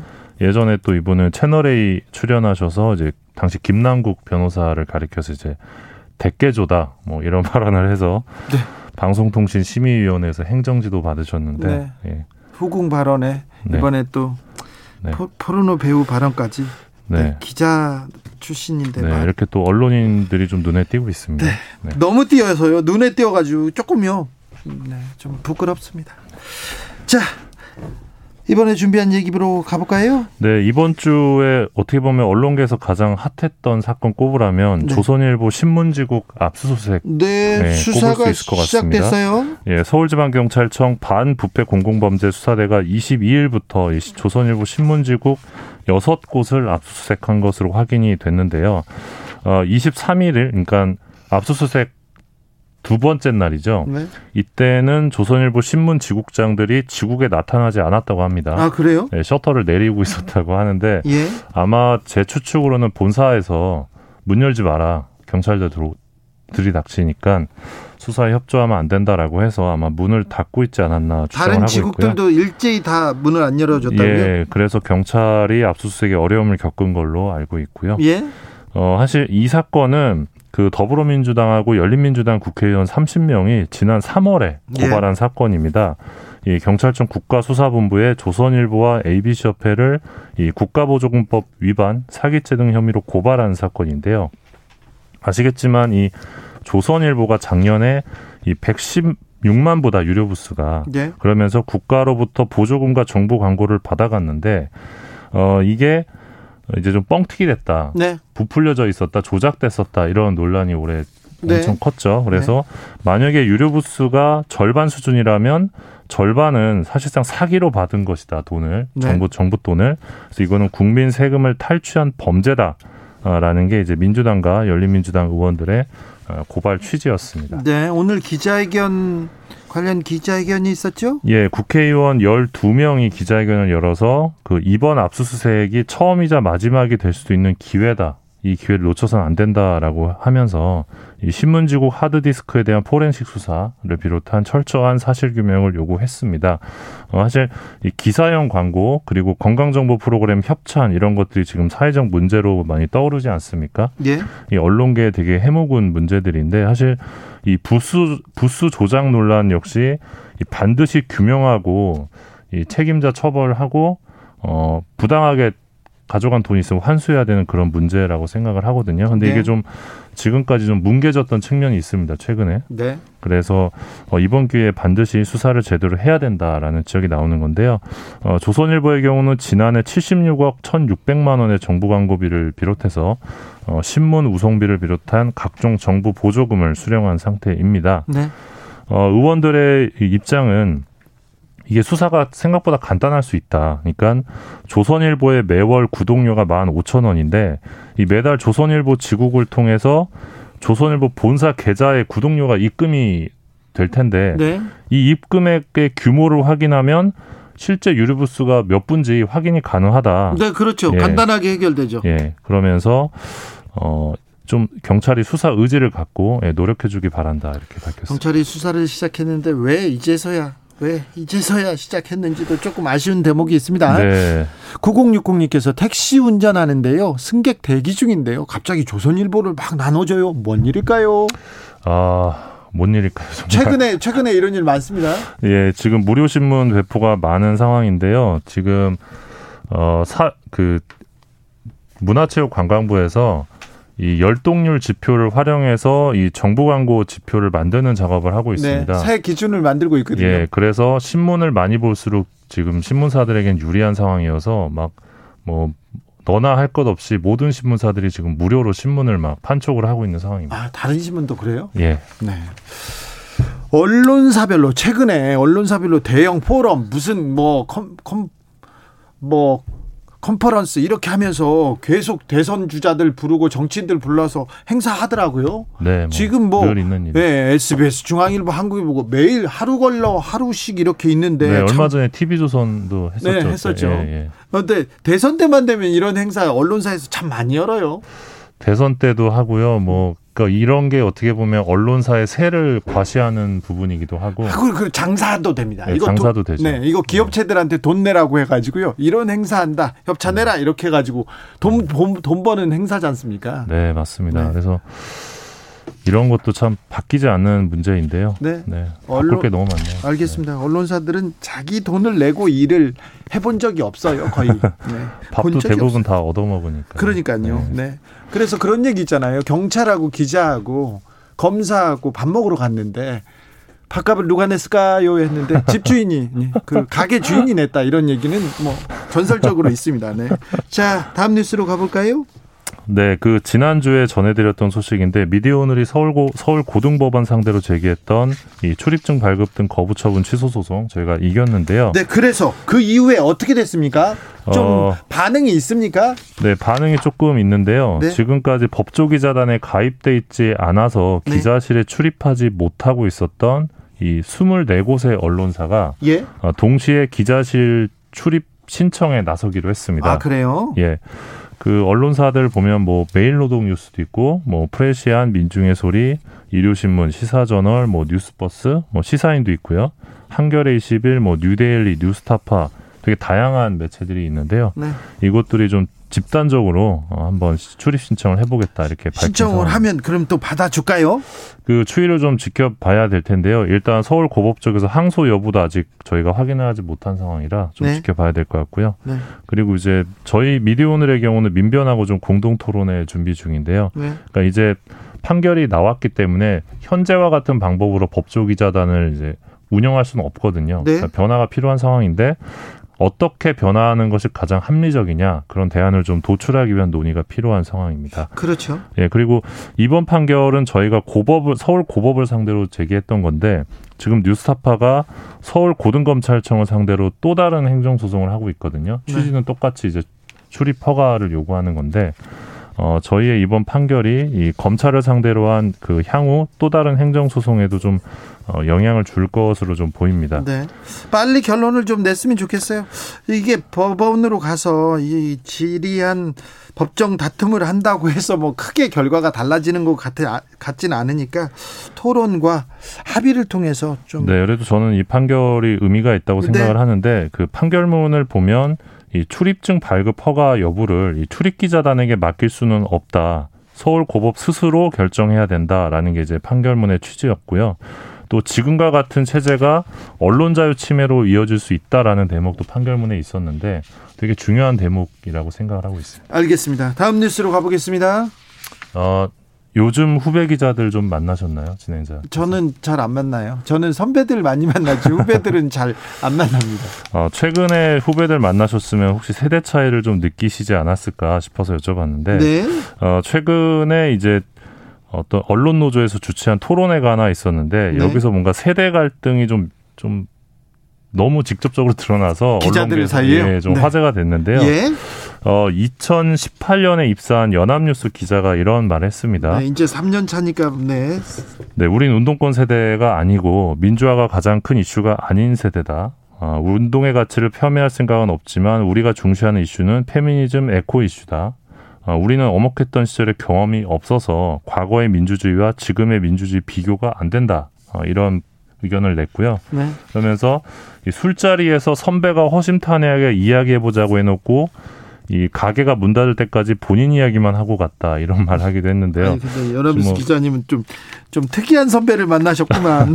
근데 혹시 진행자께서 그러신 적은 아니요. 저는 아, 어, 네. 저, 저는 술을 안 먹고요. 아, 네. 후배들하고 술자리 이런 거안 네. 갑니다. 아 근데 사실 진행자께서 후배들 밥을 굉장히 잘 사주세요. 네. 그거는 팩트인데. 네. 네. 근데 밥, 밥은 사는데 제가 네. 술자리에서 그리고 저는 제 얘기하는 거 부끄러워해가지고 아 그런데 이 기자의 얘기가 조금 어우 또 인상 인상적입니다. 다른 네. 기자는요? 네, 그 방금 기자는 이제 3년차 기자인데 네. 1991년에 입사한 30년차 30년째 KBS 기자의 KBS입니다. 의견도 있었습니다. 네. 어, 예전에는 9시 뉴스 임박하면 난리통이었다. 부장과 멱살을 잡는 일도 있었다. 네. 그런데 지금은 조용하다. 무슨 독서실 같다. 그런데 단톡방은 굉장히 시끄럽다. 이런 의견을 내면서 시대가 좀 변했어요. 예, 그러면서 젊은 기자들이 왜 파이팅 넘치는 아이템을 안 하는지 불만이 있다. 지금은 세대 갈등 문제라기보다 기자를 뽑는 전형 방식에 문제가 있는 것 같다. 이 좋은 대학 나온 친구들이 삼성에 가듯이 언론사에 온다. 그래서 이런 채용 방식에 나는 회의적이다. 아, 이런 말을 해서 이 30년 차 기자는 네, 권력이나 네. 뭐그 권력이나 재벌의 재벌의 비판적인 그런 센 아이템을 네, 네, 가지고 네. 화이팅 있게 선배들한테 들이받으면서 네. 선배 이 아이템 씁시다. 네. 이 기사 내보내 주십시오. 이렇게 주장하는 기자가 없다. 이 얘기를 네, 하시는 그러니까 것 같아요. 이제 주진우 기자 같은 후배 기자를 원하는 것 같은데. 네, 아무튼 네 그리고 또 다른 2007년에 입사한 YTN 기자도 이런 말을 했는데요. 네. 후배들은 선배들을 믿지 못하는 어떤 불신이 있다. 이 선배 그룹의 경우는 이 후배 그룹을 두고 역사의식도 없고 용기 있게 나서서 뭘 하지 못한다고 생각을 하는 것 같다. 네. 그런데 그런데 후배들은 선배들을 보면서 어, 지금 상황에서 지사적인 언론은 필요가 없고 기본으로 돌아가야 하지 않겠냐. 그리고 선배들은 정파적이다. 그리고 특정 집단과 동일시되어 있다. 이런 인식이 있는 것 같다라는 말을 했습니다. 아, 네. 참 서로 중요하게 생각하는 거 서로 생각하는 게 많이 다릅니다. 네, 근데 많이 이게 달라요. 네, 이게 참 되게 중요한 대목인 게 이게 예. 뭐 방송 몇몇 방송사만의 문제가 아니라 뭐 한겨레, 경향, 뭐 그렇죠. 조선, 중앙, 뭐 미디어오늘뿐만 아니라 모든 언론사들이 시사인도 아마 그럴 겁니다. 그런 세대 간의 어떤 인식의 차이 굉장히 크거든요. 그래서 네.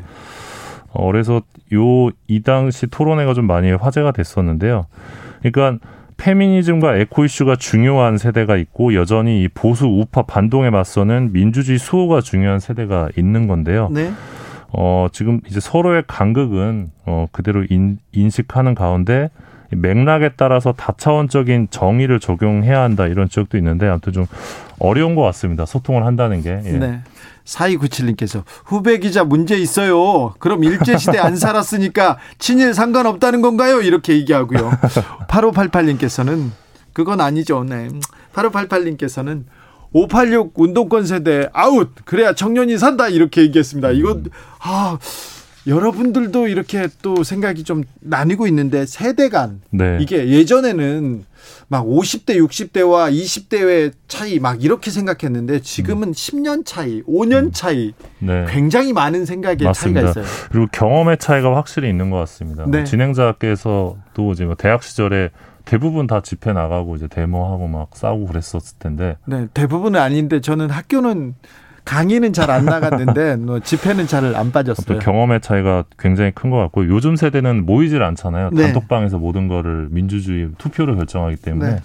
누가 잘했다 잘못했다고 네, 할 수는 건 없어요. 네. 그런데 아, 이 세대 간의 고민 아 고민해봐야 될 것 같아요. 예, 아무튼 미디어 오늘도 저희가 신입 기자를 뽑아서 다음 주에 첫 출근을 하는데 신입 기자가 95년생입니다. 그래서 네. 저도 좀 긴장하고 있습니다. 긴장 많이 해야 될 것 같아요. 네. 밥은 제가 살게요. 자, 기자들의 수다 지금까지 미디어 오늘 정철은 기자 함께했습니다. 감사합니다. 고맙습니다. 교통정보센터 다녀오겠습니다. 김한나 씨.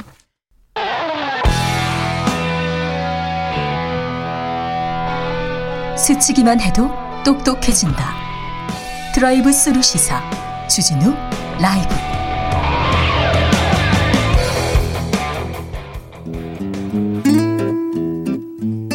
현실의 불이 꺼지고 영화의 막이 오릅니다. 영화보다 더 영화 같은 현실 시작합니다. 라이너의 시사회.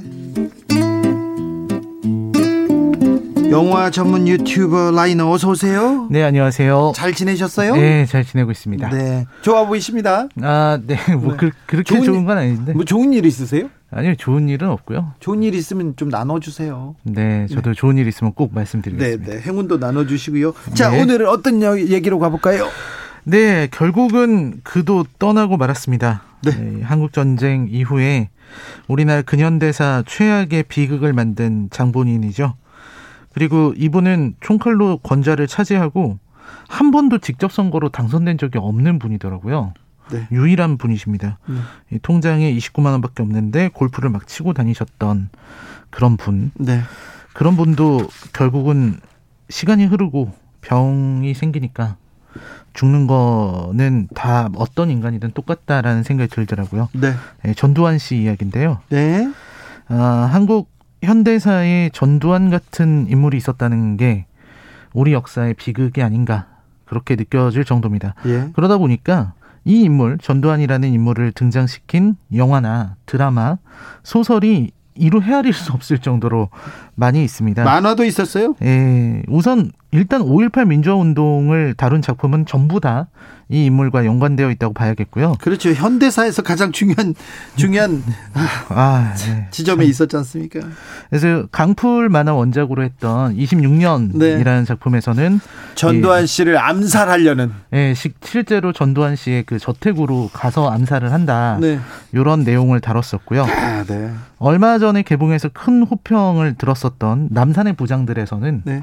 이제 전두환 씨가 군인 시절에 그 모습으로 나와서 속내를 알 수 없는 인물, 틈만 노리는 기회주의자 네. 이런 모습으로 나왔고요. 1987은 뭐 말할 것도 없이 호원 철폐, 대통령 직선제를 외쳤 던 그때 싸웠던 사람들 그리고 이한열 열사 이야기를 다뤘으니까요. 다 연관된 영화들입니다. 그렇죠. 어떻게 현대사에서 전두환 씨를 빼고 생각할 수 있었을까요? 네. 그 많은 사건들에서 빠지지 않고 등장하고요. 그 전두환이라는 한 사람이 만들어낸 어둠의 시대였던 것 같습니다.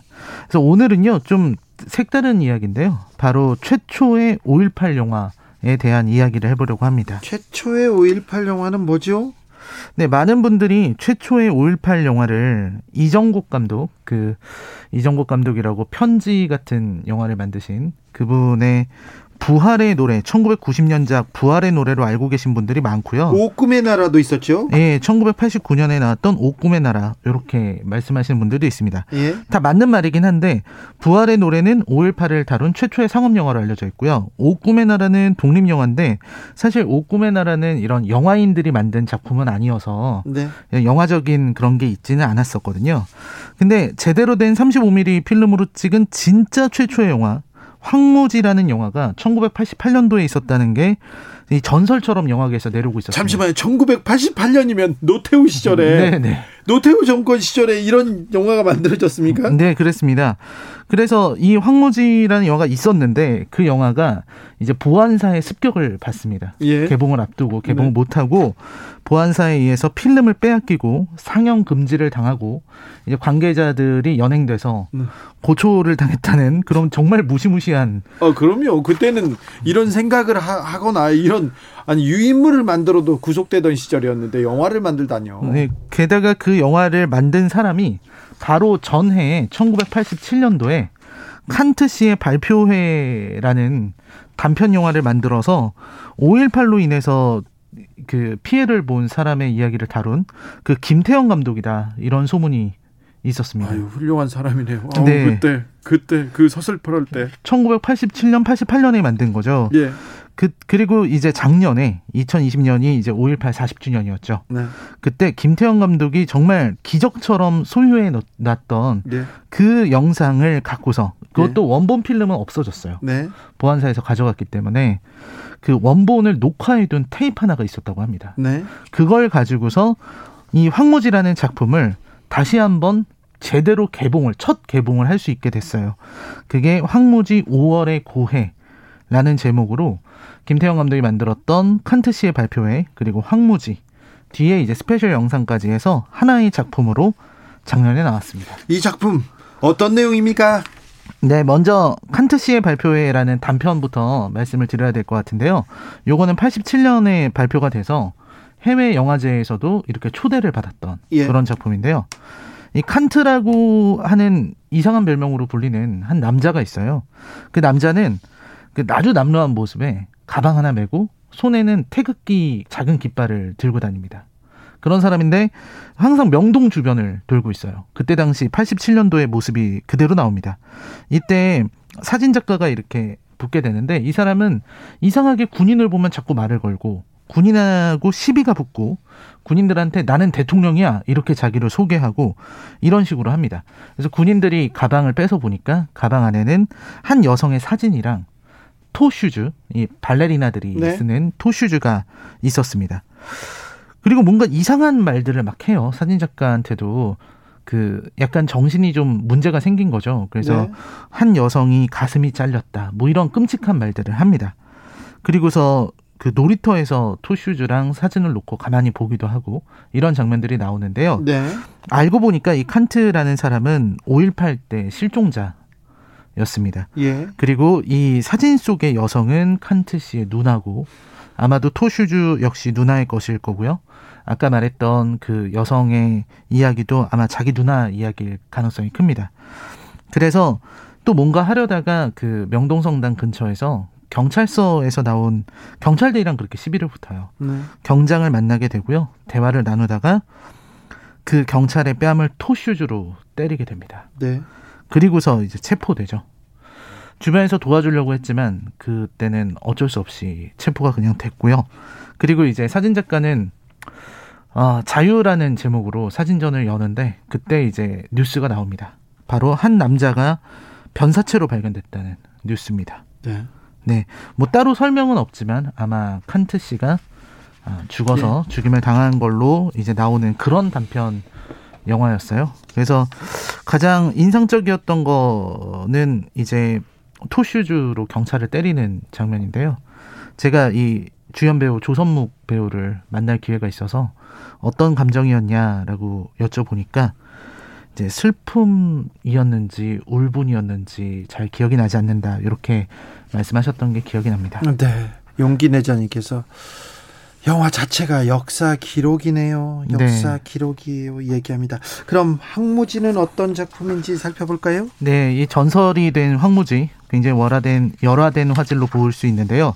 이 황무지의 주인공 김의기라는 사람입니다. 김의기. 네, 김의기라고 이 사람이 5.18 때 진압군이었던 인물이에요. 공수부대원요? 네, 그랬는데요. 근데 이 사람이 도망쳐 나옵니다. 네. 신부한테 고해성사를 하는데 군대에서 도망쳤다. 네. 이유는 살기 위해서 네. 그리고 죽이지 않기 위해서. 네. 그리고 이제 군산에 있는 옥구 실버타운이라고 그 어, 미군 부대 네. 있는 근처에 살게 됩니다. 거기서 DJ 일을 하면서 사는데 그곳에 한국인 어머니, 그다음에 미국 한국인 어머니와 미국인 아버지 사이에서 태어난 남자 업주도 있고 그다음에 거기 콜걸들 미국이랑 미국인 미군과 동거하는 사람들 매춘부 이런 사람들이 모여 살아요. 네. 거기에서 잘 살게 되고 이제 미군들이 어떤 성적 쾌락을 위해서 찾는 그런 곳으로 나오게 되는데 거기서 처음엔 잘 지냈는데요. 문제가 생깁니다. 점차 여자 종업원들 이 상처 입거나 얻어맞는 일들이 많이 생겨나게 되고요. 결국 여자 종업원 하나가 실종돼요. 예. 그래서 그 여자 종업원을 찾겠다고 이 남자 업주 사장이 찾으러 가서 범인으로 보이는 미군을 발견하게 되는데 그리고 그 미군에게 덤비거든요. 네. 근데 격투 끝에 무기를 빼앗겨서 칼에 찔려서 살해당합니다. 네. 살해당하고 나서 났는데 경찰이 조사를 안 해요. 조사를 안 하죠. 한미 관계 때문에 네. 조사를 하지 않습니다. 그래서 어쩔 수 없이 그 거기 살았던 사람들이 그 장례를 하는 장면이 길게 나와요. 이때 그 신대철 씨가 작곡한 황무지 나 는 노래가 나오는데 되게 감동적인 부분입니다. 그리고 이제 이 일을 겪었던 김일기 씨는 이 영화의 김일기죠. 이 망월동으로 가게 돼요. 그때 가기 전에 신부에게 모든 걸 다 고해하고 명령에 의한 것이었다. 음. 라고 막 울면서 얘기를 해요. 자기도 그러고 싶지 않았다. 그리고서 무명용사의 묘가 있어요. 네. 망월동에 그 무명용사의 묘에 찾아가서 참배하고 자신의 죄를 참회하는데요. 이 참회가 뭐냐면 자기가 5.18 진압군으로 들어가서 죄 없는 사람들을 죽였다는 거, 무참히 살해했다는 걸 고백을 하고 그 무명용사의 몸, 묘 앞에서 자기 몸에 불을 지르고 분신 자살을 합니다. 아이고. 그리고 이제 어머니에게 편지를 써서 보냈던 신동엽 시인의 껍데기는 가라를 써서 이제 5.18의 껍데기는 날아가고 알맹이가 드러났으면 좋겠다는 말을 하고요. 그리고 영화 끝에 TV 화면에 전두환과 노태우 두 사람의 모습이 나오는 작품입니다. 이거 보면은 진짜 보안사에서 가만히 두지 않았을 것 같은 네. 그런 작품이 1988년도에 나왔었습니다. 아우, 네. 네. 영화를 예, 줄거리만 네. 들어도 막 괴롭습니다. 네. 왜 이런 괴로운 영화를 들고 오신 거예요? 왜? 아, 아무튼 최초의 5.18 영화 의미 있습니다. 이 영화를 소개한 이유가 있을 것 같은데요. 네, 저도 운이 좋아서 이 김태형 감독님하고 조선묵 배우 두 분을 인터뷰한 적이 있었는데요. 훌륭한 분이시네. 네, 그때 감독님이 인터뷰 중에도 되게 눈물을 많이 흘리셨어요. 이5.18 진상이 반드시 규명되어야 되고 아직도 고통받는 이들이 있다는 거를 그렇게 일갈하셨던 장면이 제가 지워지지가 않는데 사실 이런 어떤 5.18을 일으킨 장본인이 죽는다고 해서 변하는 건 없는 것 같습니다. 오히려 진상규명을 향한 길이 오히려 더 어, 넓어진 게 아닌가 하는 생각이 드는데 저야 뭐 영화나 이렇게 좀 아는 사람이지만 이렇게 고초를 이런 영화 만들어서 스스로 고초 당하면서도 진실을 밝히고자 했던 좀 도움이 되려고 했던 선배 영화인들의 노력이 있었다는 거 요거를 좀 한번 생각해 보게 되고요. 정말 너무 무서웠을 것 같은데 정말 용감했다. 이제 김태형 감독 본인은 그렇게 말씀하시더라고요. 그때 너무 순진해서 아무것도 몰라서 네. 용기를 낼 수 있었다고 그런 말씀하셨는데 이 김태형 감독이 영화 항모지라는 영화를 통해서 말하고자 했던 것이 양심 선언, 네. 고백과 참회 였다는 게 되게 인상적입니다. 김태형 감독은 그때 일에 대해서 더 많은 고백이 있어야 되지 않겠냐 이렇게 말씀하시더라고요. 예. 그는 고백하지 않고 떠났지만 이제는 용기를 내는 사람들이 나오지 않을까 하는 생각도 들고요. 이 황무지 5월의 고해를 광주에서 처음 틀었을 때 많은 관객분들이 오셨는데 이 마지막 장면 분신 장면에서 어떤 노인분께서 펑펑 우는 모습을 보셨대요. 그 참그 그 눈물이 계속 시간이 흘러도 눈물은 계속 멈추지 않고 흐르고 있는데 이제는 눈물을 닦을 때가 되면 좋겠습니다. 그러게요. 눈물을 닦아줘야 되는데 이 사회가 닦아줘야 되는데 박혜정님께서 88년에 어떻게 5.18 영화, 하, 88년에 만든 5.18 영화라니요. 보고 싶습니다. 방법을 알려주세요. 얘기합니다. 네, 황무지 5월의 고해라고 검색하시면 아마 보실 수 있을 겁니다. 아 그래요? 네, 왜냐면 작년에 나온 영화라서요. 보안사에서 다 압수당하고 다 뺏겼는데 어떻게 영화를 다시 만들었어요? 아 일단은 보안사에 다 압수당했는데 아까 말씀드린 것처럼 필름은 없고요. 네. 그거를 정말 우연찮게 그 필름으로 한 거를 비디오 테이프로 이렇게 만들어 녹화해 놓은 네. 그 본이 있는 거예요. 네. 그래서 화질이 굉장히 안 좋습니다. 네. 하지만 그렇고요. 칸트 씨의 발표에는 운 좋게 이제 감독님은 필름을 잃어버렸는데 그 영화계 쪽에서 누가 한 명이 필름을 갖고 있어서 네.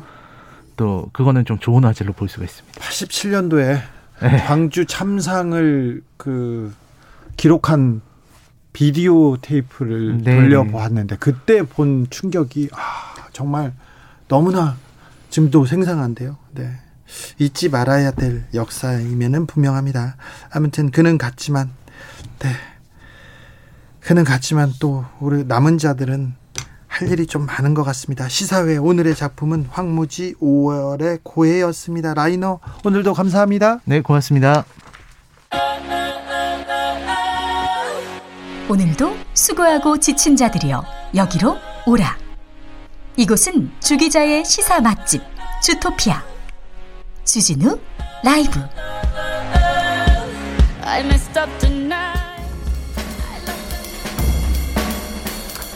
느낌 가는 대로 그냥 고른 뉴스 여의도 주필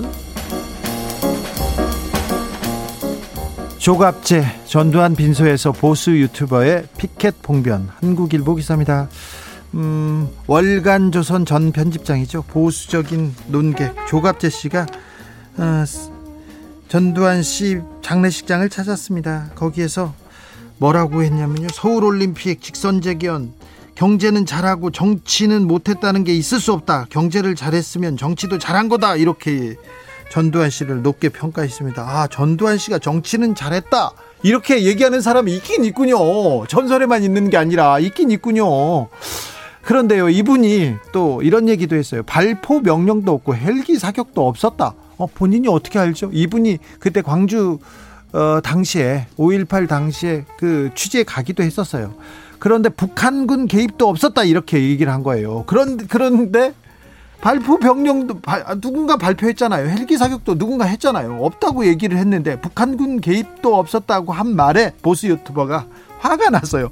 북한군이 개입했다 이렇게 소리를 지르다가 지르다가 피켓으로 조갑재 씨의 머리를 막 치면서 똑바로 해라, 똑바로 해라, 조갑재 끌어내라 이렇게 했다고 합니다. 네.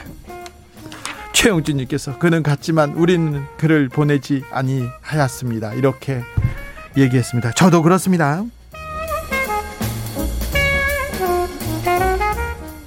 일부 일처 사랑꾼 바다새 알바트로스도 이혼한다.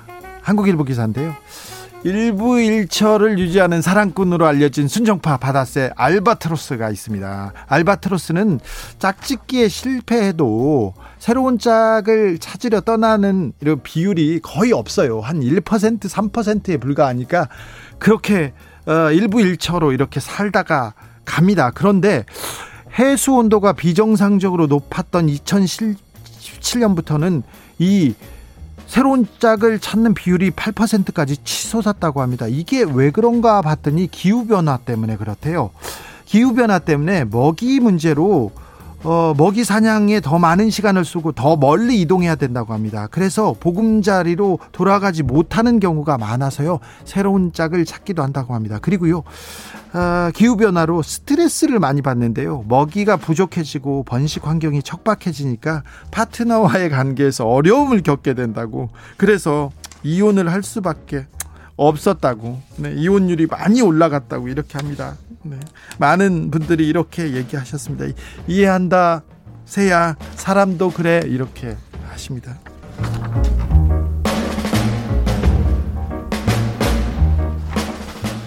풍채 좋은 할아버지 미국의 산타가 부족해진 슬픈 이유 머니투데이 기사입니다. 미국의 시사 잡지 뉴스위크에서 크리스마스 앞두고 산타클로스가 부족해요 이런 기사가 나왔어요. 왜, 이, 이 무슨 문제인가 이렇게 들여다봤더니 미국에는 산타 전문 고용 기업이 있습니다. Hire Santa란 데 따르면, 어, 코로나 이전보다 지금 산타 수요가 120% 늘었대요. 작년에 뭐, 뭐, 어, 못 갔으니까요. 그런데 같은 기간에 산타는 15%나 줄었다고 합니다. 다른 산타 전문 그룹 보니까 산타는 주로 60대 중반에 몸무게 100kg 이상 이런 사람들을 이렇게 고용하는데 비만, 당뇨, 심장 질환으로 코로나에 취약해서 많이 코로나로 이렇게 세상을 떠났다고 합니다. 어, 산타 전문 전문의 전문 기업의 한 회사에서는 코로나로 회원을 57명, 57명이나 잃었다고 합니다. 그러니까 산타가 줄었죠. 그리고 또 불행히도 산타들이 코로나가 코로나가 걱정돼 가지고 산타 역할을 계속해서 포기하고 있다고 합니다. 아이고 코로나 시대에 사람들이 힘들고 아이들도 힘든데 산타 할아버지도 힘들다는 거는 좀 몰랐어요. 이거 아이들한테 이거 뭐라고 지금 핑계를 대지요? 네. 아무튼 산타 할아버지가 오시겠죠 올해는요. 빙스 빙 크로스비 앤드류 시스터스가 불렀습니다. Here comes Santa Claus 들으면서 저는 여기서 인사드리겠습니다. 오늘 돌발 퀴즈의 정답은 버퍼링 아닙니다. cyber bullying이었습니다. cyber bullying. 저는 내일 오후 5시 5분에 주진우 라이브 스페셜로 스페셜하게 돌아옵니다. 기대해 주셔도 좋습니다. 지금까지 주진우였습니다.